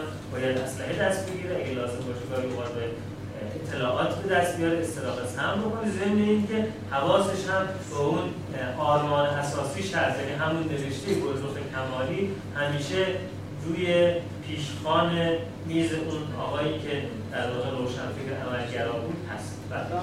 جامعه امروز مثلا شما بخوام نگاه کنید روشن فکر و کارگر و سرمایه‌دار واقعا اینقدر مرز بینشون وجود داره. یعنی مثلا مثلا شما در مورد مثلا 300 400 سال پیش واقعا این مرز وجود داشت. یعنی مثلا الان یه نفر که مثلا پای تلویزیون میشینه یعنی به رسانه ها یا گوش می‌کنه واقعا ترکیبی از مثلا این سه تا جوری. یعنی اینقدر مرز وجود نداره که شما این طبقه این طبقه این طبقه. خیلی خیلی وقتا مثلا واقعا دیگه یعنی این مرز بینشون وجود نداره مثلا یکی بشن. یعنی شما نظرتون که اساسا طبقه ها الان از بین رفتن نه من نمیگم.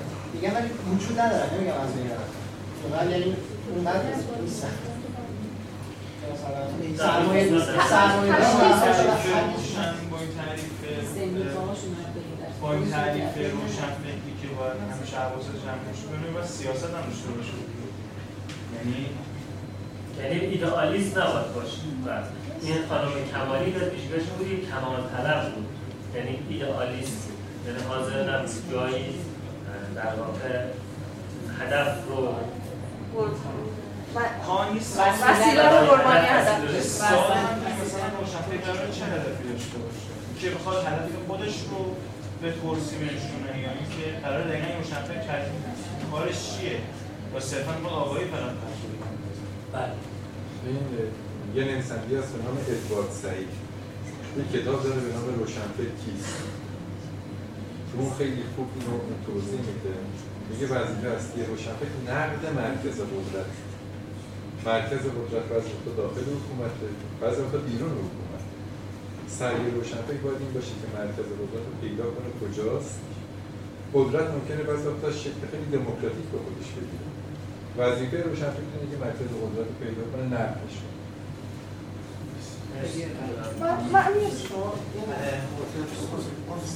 گزلدار رو به عنوان یک روشنفکر معرفی کنید برای ما و کارهایی هم که انجام میده تایید کنید که مثلا نامه رو باز بکنه اصطلاح زن بکنه کلک بزنه و در نهایت اون آرمان خودش هم باشه یعنی یک روشنفکر موفق و تصویری هم که ما داریم می‌بینیم همش داره لبخند می‌زنه اما لبخند یعنی که لبخند واقعی نیست لبخند تصنعی هستش. این لبخند شما یاد لبخند آقای خاتمی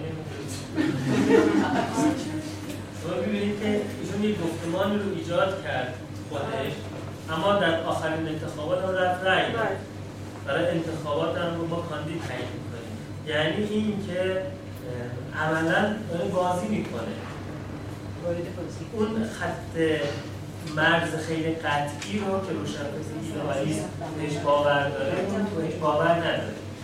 شاید اگر که بخوایم تعریف روشنفکر رو صرفا نقد کارگاه قدرت بگیریم اون وقت روشنفکر بدون بتونه بدونی که وارد بازی بشه صرفا کار نقد رو داشته باشه. اما اگر قرار روشنفکر تصمیم بگیره که در بازی مداخله بکنه.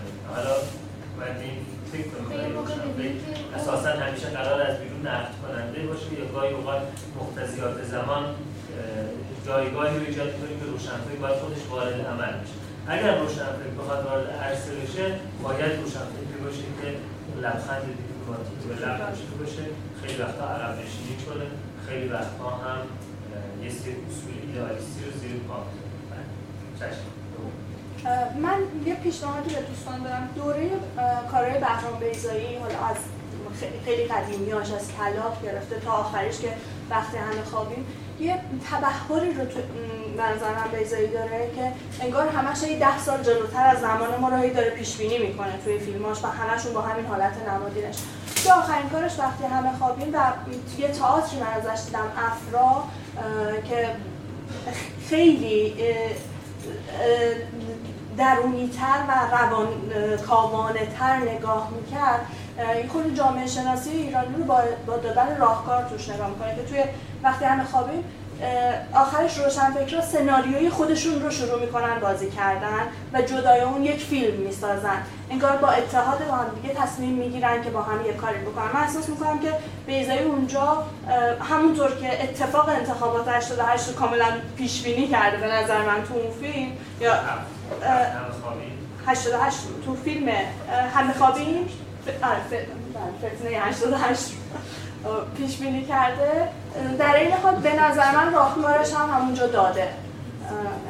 برداشتی که من ازش داشتم پیشنهاد می‌کنم بعد این فیلم تا داغه وقتی همه خوابیم رو ببینن دوستان. اینو من از سی چهار تا فیلم دیدم همه یه سری کارش نمیده ولی در همین سی چهار فیلم کاملا مشخص هست که یه جوری آینده رو پیش بینی می‌کنه. مثلا در فیلم از برگی از گیت سال 58 روی صحنه میره. شاید فیلم برگی با هم باشه.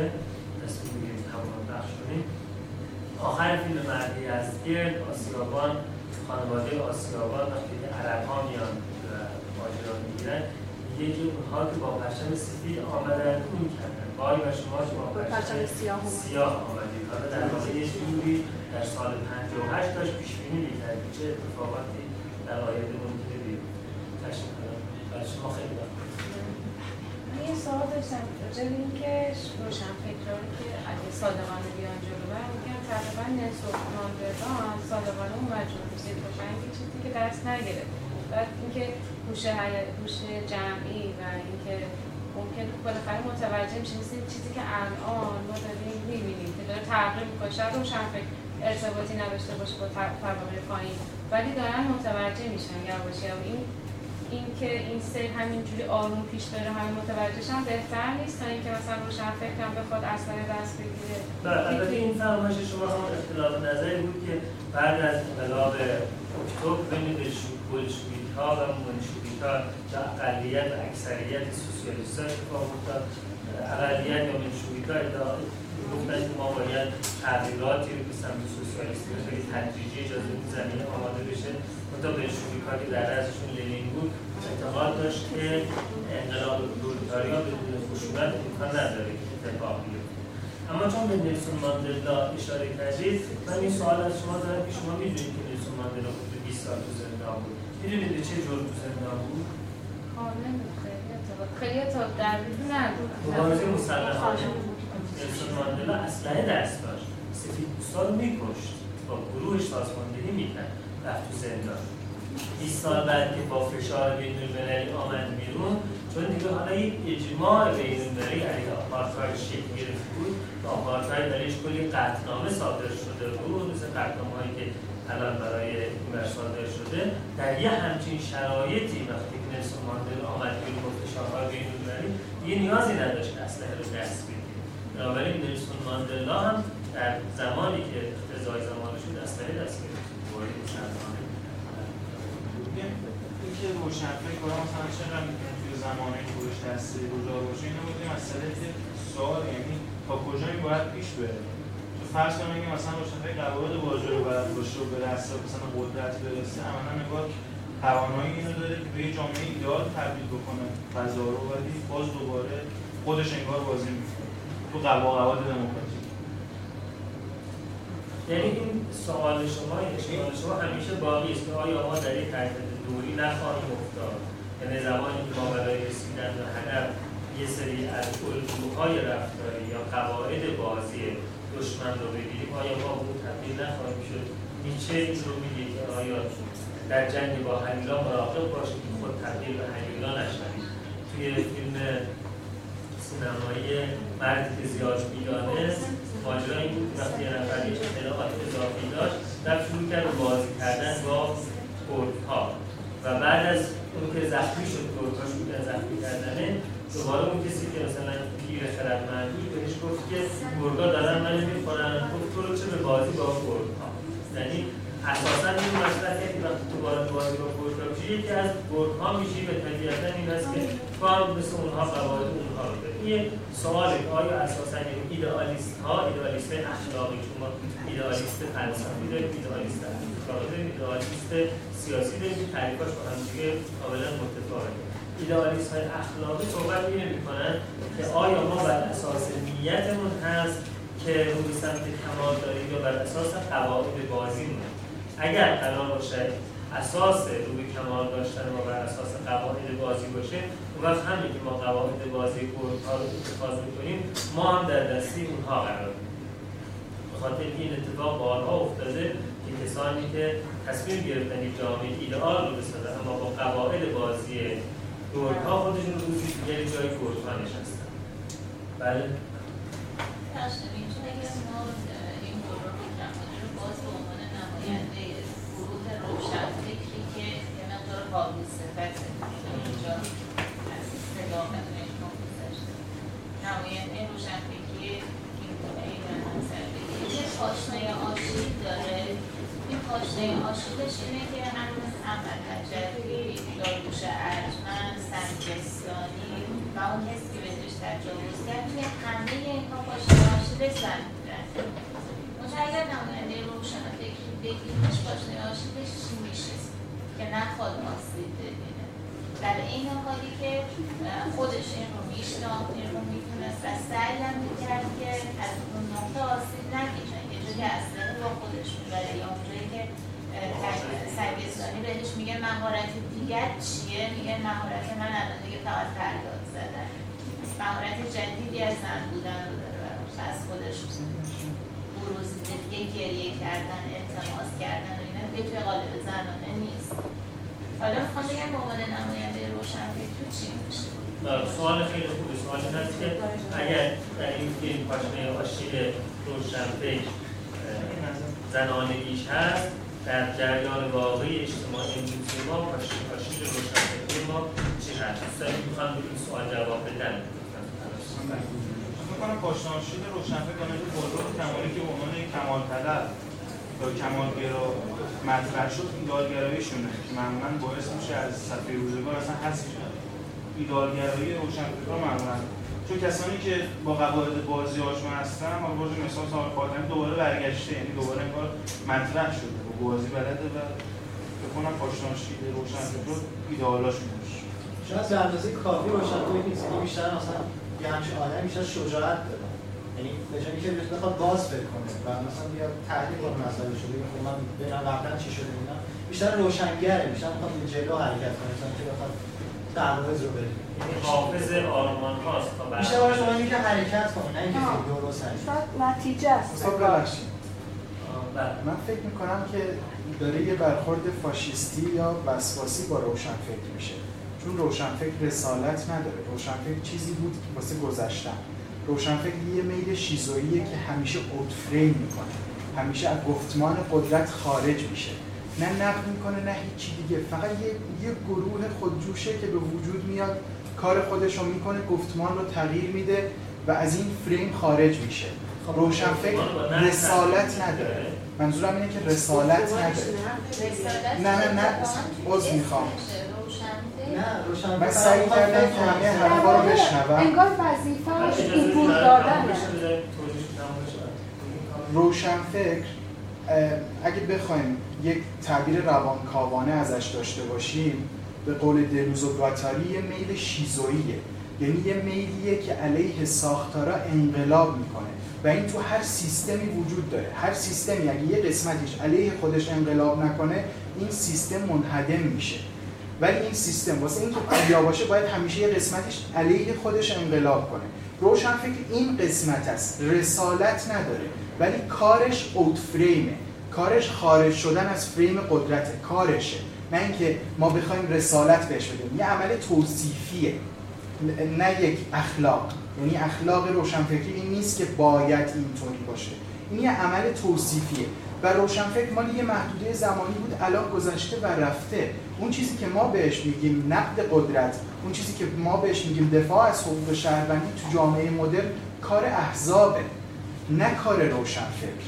روشنفکر حالا به نظر من عرض می‌کنم که یه محدوده بود که گذشت و رفت. حالا لازم نیست ما گیر بدیم. روش ها گذشته رفت به نظر من این دوتا مرحله قابل قیاس نیستن. اروپا هیچ چیزی روبروش نداشت فقط می‌رفت. ما علاوه بر پیش ذهنیاتی که از ادیان با خودمون داریم از روح ملیمون که با خودمون داریم از وضعیت فرهنگیمون تجربه اروپا هم جلو چشمونه. واسه همین لزومی نیست که ما همون مسیری رو بریم که اروپا میره. یعنی لازم نیست حتما اون اتفاقات بیفته. تو اروپا وضعیت این بود که افکار برآمده اجتماعی بودن بر ساخت اجتماعی بودن. یه اتفاقی میافتاد موضع گیری می‌شد این موضع گیری استدلال می‌کردن. این استدلال یه فکری رو یه ایده ای رو درست می‌کرد یه گروهی رو طبقه بندی می‌کرد. اما الان ما داریم همونا رو وارد این ساختار می‌کنیم. به صورت وارداتی ما داریم اینو این مفهوم تزریق می‌کنیم. هیچ لزومی نداره که تو ما همین اتفاق بیفته. حالا من بگم خاتمی روشنفکر یا روشنفکر نیست. این هیچ مسئله ای رو حل نمی‌کنه. اما اگه قرار آسیب شناسی بشه روشنفکر یک borderline سیاسیه. روشنفکر کسیه که نمی‌تونه مرزها رو قبول کنه و این مرزها رو میشکنه و از مرزها عبور می‌کنه اوتفریم ایجاد می‌کنه. حالا نخبه های جامعه میان که این اوتفریم رو سازماندهی می‌کنن جهتدهی می‌کنن و یه گروهی داریم که واسط این نخبه هاست با بدنه جامعه. این گروه میاد بدنه جامعه رو تغذیه می‌کنه و اینطوریه که یک اتفاق میفته و اگه ما به کار روشنفکری دلگرم باشیم فقط تو انقلاب میفتیم و انقلاب الحمدلله ثمرش رو دیدیم. حتی مایی هم که ندیدیم. انقلاب همیشه تو دل خودش فاشیزم داره. همیشه. چون حق به جانبه. چون اگه انقلاب اصول قطعی و مسلم نداشته باشه به نتیجه نمی‌رسه. واسه همین همیشه تو دل خودش فاشیسم داره. به نظر من اون چیزی که جواب میده الان تو جامعه کنونی ما روشیه که مهاتما گاندی پیش گرفته. همون احسیما اون جنبش بدون خشونت. اون جایی که مردم با آگاهی خودشون مبارزه می‌کنن. نه با حالا فرض کنیم ایران. این من باکی ندارم از اینکه بگم که با این حکومت مشکل دارم. ولی با کنار رفتن این حکومت هم مشکل دارم و دوباره باکی از این ندارم. چون الان ما ملتی هستیم که با دو تا ساندیس یه حماسه ملی خلق می‌کنیم. حالا این ملت عوض بشه چی میشه؟ همین میشه. اگه آگاهی تو بدنی اجتماع پخش نشه تزریق نشه وضعیت همینیه که هست. اگه پخش شد فقط کافیه. ملت یه هفته از خونه هاشون بیرون. همه چی تغییر می‌کنه. خب؟ عرض کردم نخبه نخبه گروه واسط روشنفکر اصلا جایی تو این قضیه نداره جز ایجاد اوتفریم نه این تحقیق گروه نخبگان رو از آره، روشنفکر روشنفکران نخبه الان هم نه سوال این بود که. آره نه الان تعریف روشن. تا آره، یکی نخبه و یکی روشنفکر که فرمودن دوران روشنفکران به سر رسیده. اما احزاب رو به عنوان واسط بین نخبه ها و بدنه جامعه معرفی کردن و این سوال در پاسخ به سوال ایشون ایجاد شد که تفاوت بین نخبه و روشنفکر چی است؟ شما جواب؟ من به نظر من روشنفکر روشنفکرهای مختلف داریم روشنفکرهای راست داریم روشنفکرهای چپ داریم. روشنفکران سرمایه‌داری داریم روشنفکران طبقه کارگر داریم روشنفکرهای طبقه متوسط داریم. بنابراین با این تعریف هر روشنفکری برای طبقه خودش مسیر حرکت طبقه خودش رو سعی می‌کنه به لحاظ ذهنی هموار کنه. طبقه خودش رو برحق کنه. ایدالهای طبقه خودش رو بکنه. ایدالهای کل اجتماع. و مسیر حرکت اون رو هموار کنه واسه همین یه ذره جلوتر. ولی اگر که روشنفکر هر طبقه ای مثل چون اینجا بحثای روانشناسیه دیگه یعنی کلاس روانشناسی رو از این زاویه نگاه می‌کنیم شما. اگر روشنفکر هر طبقه این مفهوم خداگاه و ناخداگاه آگاه نباشه که درایورش چیه چه چیزی داره مورد جلو میمونه گاهی اوقات از طبقه خودش جدا میشه. دست به اعمال افراطی می‌زنه دست به کارهایی می‌زنه که ضرر طبقه خودش تموم میشه. نقطه ضعف روشنفکری ایران به نظر من اینه که خواستهایی رو مطرح می‌کنه. خودش نمی‌دونه این خواستهای خواسته خودش نیستش که کدوم طبقه رو نمایندگی می‌کنه. اگر حرفاش به تحقق برسه کدوم طبقه حاکم میشه؟ برای همینی که تو تشخیص وضعیت فعلی ایران با فاشیسم ایتالیا و آلمان دچار اشتباه میشه. اصلا وضعیت ایران فاشیستی نیست. فاشیسم ایتالیا و آلمان خیلی متفاوته با ایران یعنی فضای اون موقع با فضای اینجا خیلی متفاوت بوده ما قرار نشد روشنفکر تفاوت بین روشنفکر خارج میشه شاید نخبه رو قهرمان روشنفکری که می‌تونه همنشیناش رو با سیاست ورزی به نفع خودش به حرکت در خاطر همین مثلا توی جامعه مثلا استالین بشه قهرمان یا هیتلر بشه قهرمان و پیشوا. شاید این افراد تو زمان خودشون بخواد عقایدشون روشنفکرانه تصور می‌شد و عملا نخبه به حساب میومد اما یه نقدی که به حرف این دوستون وارد بود که این که ما بخوایم بگیم اصل روشن فکری تموم شده این ساختش می‌کنه یعنی پولکاتی ما روشن فکر نداریم. یا فقط احزاب فعالن. پس این استادای دانشگاهی که خودشون تنها کار می‌کنن نظریه جدید میدن اونا روشن فکر نیستن. این سوالی که باید جواب, جواب براش داشته باشه. سوال دوم اینه که ما تو جامعه متفاوتی با جامعه قبل زندگی می‌کنیم شرایطی هستیم که حداقل حالا شاید بگیم تمدن حالا نمیشه. اینجوری نمی‌تونم بگم. ولی بالاخره شاید علاوه فرهنگی دچار بیشتر فقیرتر بودیم تا با اونا. زمانی که اونا مثلا انقلاب صنعتی کردن ما توی دوران دیگه بودیم توی فاز دیگه بودیم. به خاطر همین فکر می‌کنم اتفاقا روشنفکر باید وجود داشته باشه که بتونه عقاید روشنفکرانه غرب و با ساختارهای فعلی جامعه طوری تحقیق بده که بتونه حرکت رو به سمت ببخشید بعد در مورد مثلا الان قضاوت ما در مورد کلمه روشن واژه روشن فکر اولین بار که به نظر من اگه این واژه به وجود اومده در مورد کسی بوده که صرفا فکر می‌کرده. روشن فکر یعنی کسی که بدون مرز یا در خود در مورد خود کلمه کسی که بعدا ازش اسطوره ساختن یعنی کسی که فکر می‌کنه بدون اینکه مرزی وجود داشته باشه بدون اینکه چیز مقدسی براش وجود داشته باشه. کسی که مثلا توی همین فیلم گلرخ مهسا کمالی میاد یعنی چیز مقدسی براش وجود داره. یعنی یه هدف داره ولی روشن فکر ایدئال اصلا یه همچین چیزی براش وجود نداره. او صرفا فکر می‌کنه به خاطر فقط دلیل منطقی جلو میره. ولی مثلا اونی که حرکت می‌کنه اونی که میاد انقلابی انجام میده تو جامعه بیشتر یه ترکیبی از روشنفکر و کسی که حرکت می‌کنه روشنگری می‌کنه می‌خواد بیشتر به جلو بره. ولی روشنفکری که ما هم در روشنفکری فقط فکر می‌کنه اون اصلا کاری نمی‌کنه روشنفکر ایدئال و در مقابلش روشنگر ایدئال اصلا چیزی نداره که بخواد اجرا کنه. اون فقط صرفا به غریزش می‌خواد به جلو بره می‌خواد طغیان کنه. ولی مثلا این دوتا یعنی قشرهای مختلف روشنفکری که حالا ما یعنی روشنگری و روشنفکری. با هم چیز شاید مثلا به همین قشرهای مختلف روشنفکری شاید اونطوری باشه که ما نمی‌دونم شکست ناپذیر بشن.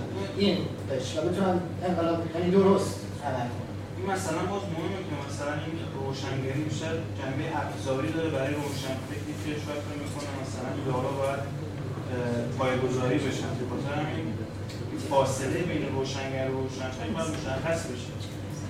چون روشن خود روشنفکر نمی‌تونه روشنگر باشه اینجوری نیست که من دو کلمه رو جدا بود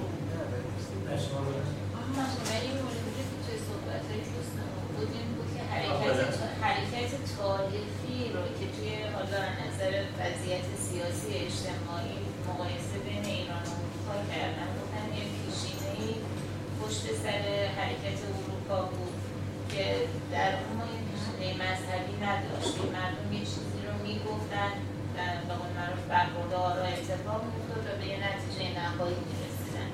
اما توی ایران به این شکل نیست. در که اونجا ما یه مسیحیتی داشتیم که به کلیسا قرون وسطا اصلا پیشینه که باعث انقلابات بعدی شد یا اصلا انقلاب صنعتی یا انقلاب فرانسه. اعتراضی بود به حکومت کلیسایی. یعنی اونجا ما یه پیشینه مذهبی دیکتاتوری رو داشتیم. که خیلی هم شبیه ایرانه. به نظر من این سیر تاریخی رو که داریم طی می‌کنیم شبیه همون هست تا سرعتش ممکنه متفاوت باشه. در عین حالی که تقلیب نیست. انگار یه روندیه که به ذات باید همینطور طی بشه. حالا شما اشاره کردید به اینکه زمانی این روند در واقع کلیشه‌ای یا استروتایپ‌ها در همین جای دنیا مثل که در روند رشد بچه ما ممکنه کم در شما که این روال همین روال. در آقای بهرامی نظرشون این هست که اینجوری نیست. ما روال توسعه می‌تونه کاملا متفاوت که البته میگن موانع که بازدارنده ها و شتاب دهنده ها ممکنه در هر زمانی نوعش فرق کنه. اما روند یه چیزی یه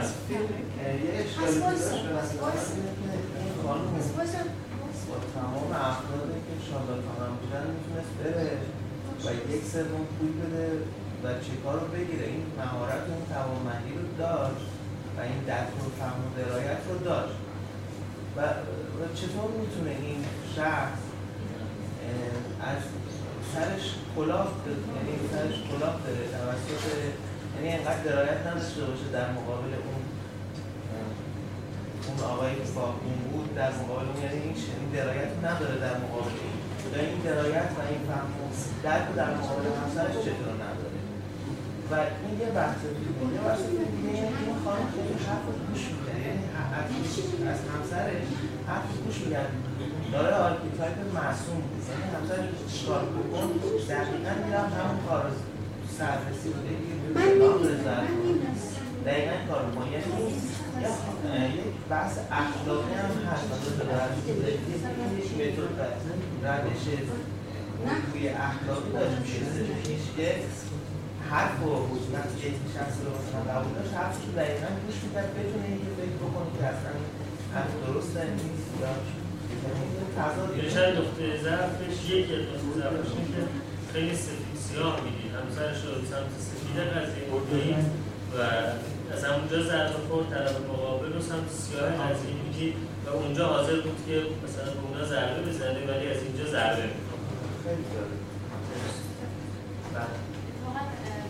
من در تایید نکتهشون بگم که حالا همین خانم کمالی اول تشخیص درست در مورد شوهرش که بدبین بود یعنی مثلا نمیشه حالا بی محبا به طبقه روشنفکر توی تازه و بگید که تو خیلی ساده لوحی خیلی حالی در حالی که این اول این تشخیص درست داشت ولی چرا دوباره گول اون رجعت های اون آدم خود و برگشت اون و فکر کردن همه کار اوکیه و می‌تونه حالا اگه تو نماینده طبقه سرمایه رو معاصر در نظر بگیریم چطور تو بازی اون باشه؟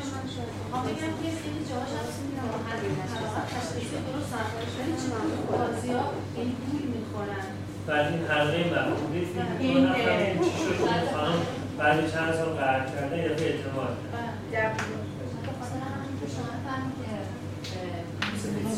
وقتی فاصله می‌گیره از جامعهشون منزوی شده بله. مشکلات و اون شخصیت واقعی شوهرش رو نتونست تحقیق کنه بله فاصله که افتاد باعث شد که یه بار دیگه پول بخوره. دیگه کنه اطلاعات. آپدیت نبود.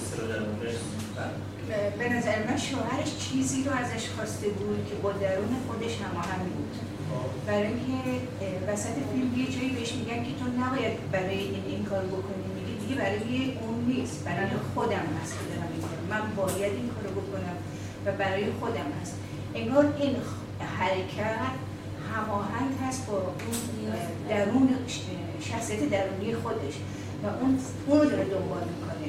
نه شوهرش رو که ازش یه زمانی ترکش کرده و حالا اومده یه وظیفه رو به عهده گرفته که باید اون تمام بکنه. مرسی. من خیلی کنم این همون جو زدگی هست که من در مورد سناریو لباس سفر براتون گفتم. یعنی اول با یه هدفی جلو میاد بعد خود مبارزه میشه هدف. و اینکه بعد وقتی می‌فهمید که هدف حالا لازمه یا لازم نیست انگار که مبارزه میشه جزی از هویت این آدم حالا دیگه این آدم اصلا نمی‌تونه مبارزه نکنه که کار میشه. ولی همون موقع هم که شوهرش ازش این رو می‌خواد چهرش باز میشه شاد میشه. همون اول؟ همون اول. انگار که دقیقا اما اول مبارزه می‌کنه. از همون اول همون رو می‌خواسته. به خاطر اینکه یه احساس گناه داشت. برای جبران احساس آره این یعنی احساس گناه داشت و فکر می‌کرد که دچار یه اشتباه تو بعد. قضاوت کرده می‌خواد جبران بده. نه شاید از تکنیک tension relaxation استفاده کردی. اول tension بهش داد که بس خیلی خراب همه دنبال من. می‌خوان من هفتاد تیکه بکنن هر کدومشون اینا به چی دستشون tension وارد کرد. بعد گفت هیچ کاری نمیشه یا گفت چرا یه راهی داره؟ این چرا رو باز کرد؟ طبق اصوله خودش عمل کرد. و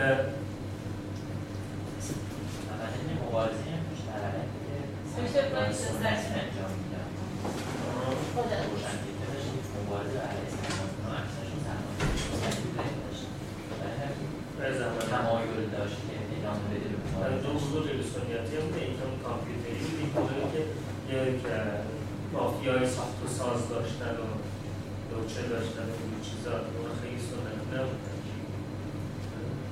استاد عذر می‌خوام. اوتفریم دقیقا همین کاری بود که این دوستمون که لباس سفید تنشون موبایلشون دست چپشون انجام دادن. یعنی الان اینجا بحث روشنفکر و اینا بود. یهو بس عوض شد رفت تو فیلم و کامل از فریم خارج شد. کار روشنفکر اینه. اما کار نخبه یه کار منطقیه. روشنفکر این کار رو منطقی نمی‌کنه. نتیجه منطقی بحثمون این چیزی نبود که ایشون مطرح کردن. کار روشنفکر این گریز از فریم حاکمه. منتها نخبه میاد این کار رو منطقی می‌کنه و احزاب این منطق رو در بدنی اجتماع تغذیه این اون چیزی بود که لازم بود کاری که خودت انجام میده عنوان نخبه این بحث کامل بشه چون شما رو مطرح که این کاملش نکردیم تفاوت شرایط ما با فاشیسم توی فاشیسم طبقه متوسط منتقد فاشیسم طبقه متوسط؟ طبقه متوسط. منتقد از ترس طبقه کارگر میچسبه به سرمایه داری ولی تو کشور ما طبقه متوسط خواستای دیگه ای داره. ممکنه گروه های اجتماعی باشن که این که لوم لومپن پروپریا بیس فاشیست نیست. یکی از ابزارهای جانبی فاشیست. ابزارهای خیلی اندکش. اساسا فاشیسم رو شما با میزان تجاوز به جامعه مدنی می‌تونید اندازه بدید یعنی بعد از قرون وسطا یه چیزی به اسم جامعه مدنی درست شد کوچه ما خیابون ما حریم زندگی خصوصی من. حق من برای انتقال نمی‌دونم. می‌تونم جام عوض کنم. از این شهر برم اون شهر. الان مثلا تو آمریکا قانون امنیت اجتماعی تصویب شده که اوباما هم تصویب کرده. هر کس رو نیروهای امنیتی مظلوم باشن می‌تونن بدون دلیل بگیرن بیخبر بدون دادگاه هر چقدر خواستن نگه داریم این یکی از علامت های فاشیسم. یعنی سرمایه‌داری وقتی به بحران می‌خوره آمریکا وقتی به بحران برخورده اولین کاری که می‌کنه اینه. یعنی کاملا با یه قانون حریم جامعه مدنی رو در حالی که بستر وکالت و حقوق و اینا هم اونجا بوده. خب ببینید در همون تعریفی که از فاشیسم تعریف یا هست به این اشاره کردیم مثلا گرچه هیتلر و موسولینی و هر دو رو نازی بسیار فاشیست می‌دونن و خیلی هم هم متحد بودن اما بین فاشیسم موسولینی و فاشیسم هیتلر تفاوت وجود داره. فاشیسم موسولینی بر اساس اعتقاد به یک در واقع دوران جلال و جبروت تاریخی بوده که امپراتوری روم بوده و این خواست امپراتوری رو احیا کنه. مثل همین چیزی که الان در مثلا القاعده وجود داره که دوست دارن امپراتوری اسلامی زمان خلیفه دوم احیا بکنه در حالی که فاشیسم هیتلر بر پایه ریسیسم نجات پرستی و اون دیدگاه های در واقع اولوشنری بیولوژی یا زیستشناسی تکاملی بوده که حرس کردن و بجین کردن نژاد انسانی رو مد نظر داشته. اما یه آیتم هایی رو به عنوان آیتم های مشترک بین تمام نظام های فاشیستی در جای مختلف دنیا مطرح حالا به خود تعریفی که شما گفتید که فاشیسم یعنی تجاوز به جامعه مدنی خب بنابراین به نظر می‌رسه که وقتی مثلا ما در 6 سال گذشته بیشترین بربسته شدن روزنامه ها و تنظیم شدن روزنامه ها داشتیم خب این یک تجاوز به جامعه مدنی این ویژگی هایی که در واقع اصول اساسی فاشیسم که موسولینی در 1932 در دانشنامه ایتالیا ابراز داشته بود این بود که تبلیغ کردن برای جنگ آوری و اینکه جنگ خیلی هم سود داره و صلح خیلی هم چیز خوبی نیست. یه دوری بخونم. هم با اندیشه های سوسیالیستی مخالفه هم با اندیشه های لیبرالیسم. مخالفه تقدس پیشوا تا حد امکان توتالیتر بودن و یه سبک زندگی رو به مردم تجویز کردن همین بحث مثلا لباس ملی و پوشش ملی و اینجور چیزا. نظام تک حزبی اعتقاد به قهرمان پرستی هم می‌تونه یه سری قهرمان ها رو مرتب دیوارهای شهر عکسای بزرگشون می‌کشن و همسال اینها. خب این ویژگی ها این ویژگی های فاشیست ببینیم همه اینها در نظام موجود جامعه ما وجود داره. حالا من میگم شما این ویژگی ها رو در بسیاری دولت های غیر فاشیستی هم می‌تونید پیدا کنید. اینا فقط روبناست. ویژگی های فاشیست یکی ظهور سرمایه مالی. یعنی سرمایه بزرگی که به تولید وابسته نیست. انحصارات بزرگ مالی سرمایه ای که از محل دلالی سخت بازی بروز فروشی دو نابود شدن تولید. بعد زور طبقات چون کارگرها داخل کارخونه نظم و صف می‌گیرن. اونجاست که مفهوم اجتماعی تولید خودش نشون میده کارگرها میان بیرون طبقه متوسط ورشکست میشه. عناصر دیکلاسه یعنی عناصر بدون طبقه تو جامعه زیاد میشه. عنصری که اصلا نمی‌دونه مال کدوم طبقه هست. حالا سرمایه داری همین موقع با باقیمانده طبقه کارگر هم می‌خواد قیام کنه بر علیه سرمایه داری اینا اگر چرا فاشیست؟ مثلا چرا هیتلر اسم حزبش رو گذاشت؟ ناسیونال سوسیالیست. یعنی فاشیست. شعارهای سوسیالیستی هم سر میده. برای اینکه عناصر دکلاسه رو جذب کنه طبقه متوسط رو با خودش متحد کنه اونا از انقلاب سوسیالیستی بترسونه این تئوریشه. و با اون بهانه سرکوب کنه. ولی بدنی اصلی طبقه متوسط باید بچسبه به سرمایه مالی. این علامت ظهور ولی نمیشه گفت حکومت مطلقا فاشیست یا حکومت مطلقا دموکراتیک یه جوری دیگه شما بگین بهتره. مثل این میمونه که مثلا حالا نمی‌خوام مثال بزنم. یه مردی مثلا حقوق زنش رو محترم میشماره یا نمیشماره؟ باید اینجوری بگی تا اون جایی که بتونه محترم نمیشمره تحت شرایطی مجبور میشه محترم بشماره. به یه میزان.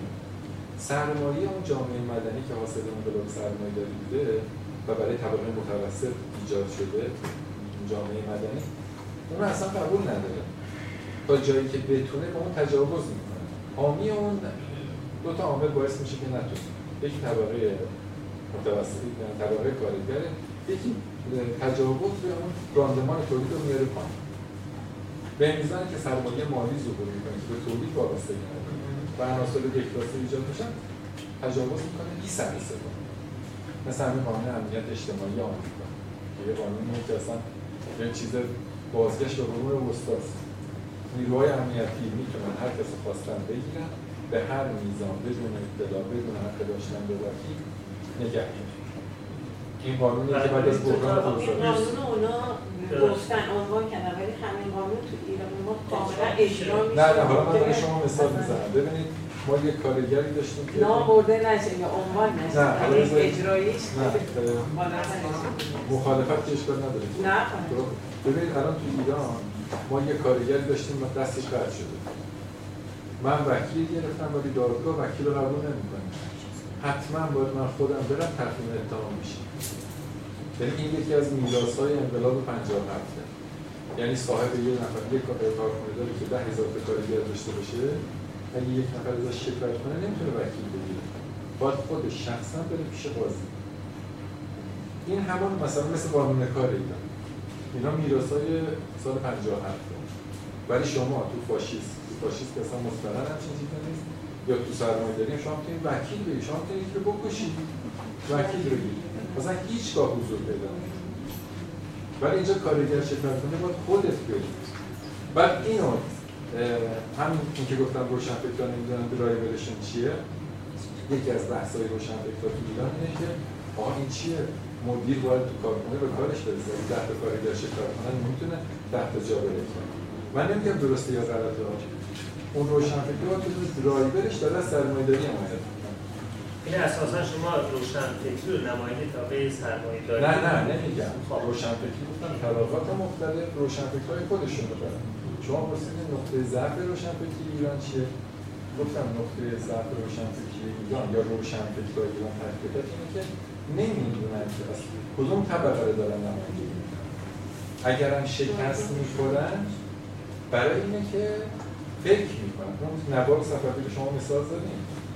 این روشنفکر این طبقه است. فکر می‌کنه آرماناش آرمانای کل اجتماعی برای همین جلو میگه یهو میگه پشتش خالی شد افتاده تو ایران اینه که جمعیت دو برابر شده اما جمعیت کدوم طبقه دو برابر شده جمعیت یعنی طبقه پایین اجتماع زیاد شده وقتی جمعیت پایین اجتماع زیاد شده چه ارزش هایی اونا دارن؟ اونا ارزش مذهبی دارن ارزششون بیشتر مذهبی و دینی هست ابزاری روشنفکر نیاز داره اثر بذاره روی این طبقه خب باید مذهب باشه. ولی روشنفکر ما که زیاد به سمت این ابزار نمیره و اصلا زیاد هم خوشش نمیاد که بره این سمت. این ابزار دست کیه؟ دست افرادی هستن که الان توی رأس قدرت هستن و دارن از این ابز- ابزاری که دارن استفاده می‌کنن و اثر اثر گذاری هم می‌کنن. ولی بیشتر اون طبقات مثلا شما وقتی بررسی می‌کنید افزایش جمعیت تو پایین که بوده این اتفاق افتاده تو ایران. و الان هم که مثلا رأیگیری اونچه شما تو شهرستان که برید می‌بینید که پر صندوق های رأی پر افرادی هستن که میرن رأی میدن. و اون ارزش که موجود هست تطبیق داره و با اون ارزش ها دارن کار کار می‌کنن دارن اثر گذاری می‌کنن. روشن فکر ما نمی‌تونه اصلا نمی‌تونه بره تو اون وادی مذهب اطلاعات کسب بکنه. بیاد از حالا از اون را مثل نواب اثر گذاری کنه ببینید ما اتفاقا الان دو گروه روشنفکر داریم هم به اصطلاح روشنفکری دینی داریم هم گروه روشنفکر غیر دینی. مثلا ما روشنفکر دینی مثل دکتر مصطفی ملکیان داریم که خودش مدتها در مؤسسه امام خمینی آقای مصباح یزدی تدریس می‌کرد. یعنی این حد با چارچوب تفکر حوزوی آشنا هست. گفتن روشنفکر کاملا غیر دینی هم داریم که اساسا چارچوب های تفکر دینی رو نقد می‌کنه اما مهم این هست که الان حاکمیت یک سدی رو بین روشنفکر چه روشنفکر دینی و چه روشنفکر غیر دینی و اون اکثریت جمعیت جامعه ایجاد کرده. یعنی اساسا با یک در واقع انحصار طلبی رسانه‌ای آموزش و پرورش و تمام امکانات انتقال اطلاعات مواجه هست. که شما حتی روشنفکر دینی رو هم نمی‌بینید. که بتونه در رسانه که در دسترس طبقه پایین هست صحبت بکنه. یعنی هم پول نفت دست دولت هست می‌تونه فیلم فیلم و سریال بسازه. حمله ها دستش است بنابراین این روشنفکر اگه قرار باشه تنها کارش گفتمان نقد باشه ولی اون گفتمان نقد به گوش طبقاتی که اکثریت جامعه هستن نرسه این باعث این میشه که اساسا اون نه فیدبک بگیره از اونها نه اونها آگاهی از اون بگیرن. این اونجایی که گاهی اوقات روشنفکر مجبور میشه از نقش نقد کننده وارد نقش مبارز بشه بخاطر اون صد رو بالاخره باید توش طرف ایجاد کنه. ببخشید من یه نه. استاد من بلیت دارم از همه عضو می‌خوام که بایستی برم و الا حقش بود که بشینم و گوش بدم. خیلی عضو می‌خوام. ببینید سه تا حکومت داریم که ما برچسب فاشیسم بودن آلمان ایتالیا و اسپانیا. آلمان ضرب دوازده سال تبدیل به قدرت بزرگ شد. یعنی فاشیسم نوعی از سازماندهی اجتماعی در جهت تولید. چون سرمایه‌دار نمی‌تونه دیگه کارگرا رو به روش قدیمی به طور به سمت تولید برونه به روش جدید ولی در جهت تولید. برای همین نظم آلمان مثال زده. همینطور ایتالیا همینطور فرانکو تو اسپانیا که اسپانیا از کشور عقب افتاده به کشور صنعتی تبدیل کرده تحویل حکومت های توتالیته جنبه های فاشیستی دارن اما فاشیست. مثلا شوروی حکومت توتالیته اونم سعی کرد به نقد دیگری نیروی کار سازمان بده. ولی به خاطر تناقضی که در درون خودش داره. ولی هیتلر نداشت.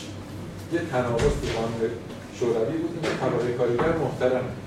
ساعت کار اینقدر باید باشه بیمه باید باشه فلان باشه. در نتیجه منهدم شد. چون با روش توتالیتر اومد چه ولی اون تناقضه نمی‌ذاره تبدیل به حکومت فاشیستی بشه. فاشیست ویژگیش نظم الان شما جایی که قبلا پارسال یه روبه می‌رفتیم باید یه ساعته بریم توی ترافیک یعنی این بی‌نظمیه دیگه افزایش بی‌نظمی علامت فاشیست شاید چیز جدیدی باشه من گرفتم یعنی شما نظر اینه که نظام موجودی نظام توتالیتره که از ابزارهای فاشیستی استفاده کنه ولی از بعضی وقت یعنی مثل همه حکومت ها ولی حکومت فاشیستی نیست حالا چرا چون من نمی‌خوام از نظام موجود دفاع کنم یا برندهش موضوع بگیرم ولی کلیشه سازی باعث میشه که انرژی ها هرز بره خطا خطا ایجاد بشه. تو حکومت فاشیستی مثلا روزنامه شرق نمی‌تونه باشه. نمی‌تونه همچین مجامعی تشکیل بشه نه نمی‌دونم فیلم چیز رو دیدین جولیا رو. فیلم جولیا یه فیلمی که راجع به ظهور فاشیست تو آلمان ظرف دوازده سال فاشیست ظهور توی دانشگاه استاده داره صحبت می‌کنه. خیلی هم جو دموکراتی که خود دانشجو بلند میشن طرف از پنجره میندازن پایین. اساس میندازن پایین میریزن پایین فاشیسم یه تئوری داره که با تئوری طبقه کارگر و تضاد زمانی که میاد منافع طبقه کارگر رسما تو تئوریش وارد می‌کنه و تو قوانینش اثر بوده دچار تناقض میشه. مثلا بیمه بازنشستگی فرض کنید توی شغل. شرایط فعلی اجتماع ما با حکومت استانی شما شما می‌تونید بگید مثلا توتالیتر حکومت. تا یه حدودی که من باز نظرم این نیست. یعنی خیلی به دموکراسی نزدیک‌تره ولی با فاشیسم چیز کردنش یه خود خشمگینانه است مرسی. یکی کردن مرسی. بله. خب مرسی از حوصله همتون از همکاریتون تو بحث متشکرم. فیلم جلسه بعد مردی از گرده و هم بیزایی سه کچی می‌خوان نگاه کنن. دو هفته بعد همین سه شبه مردی از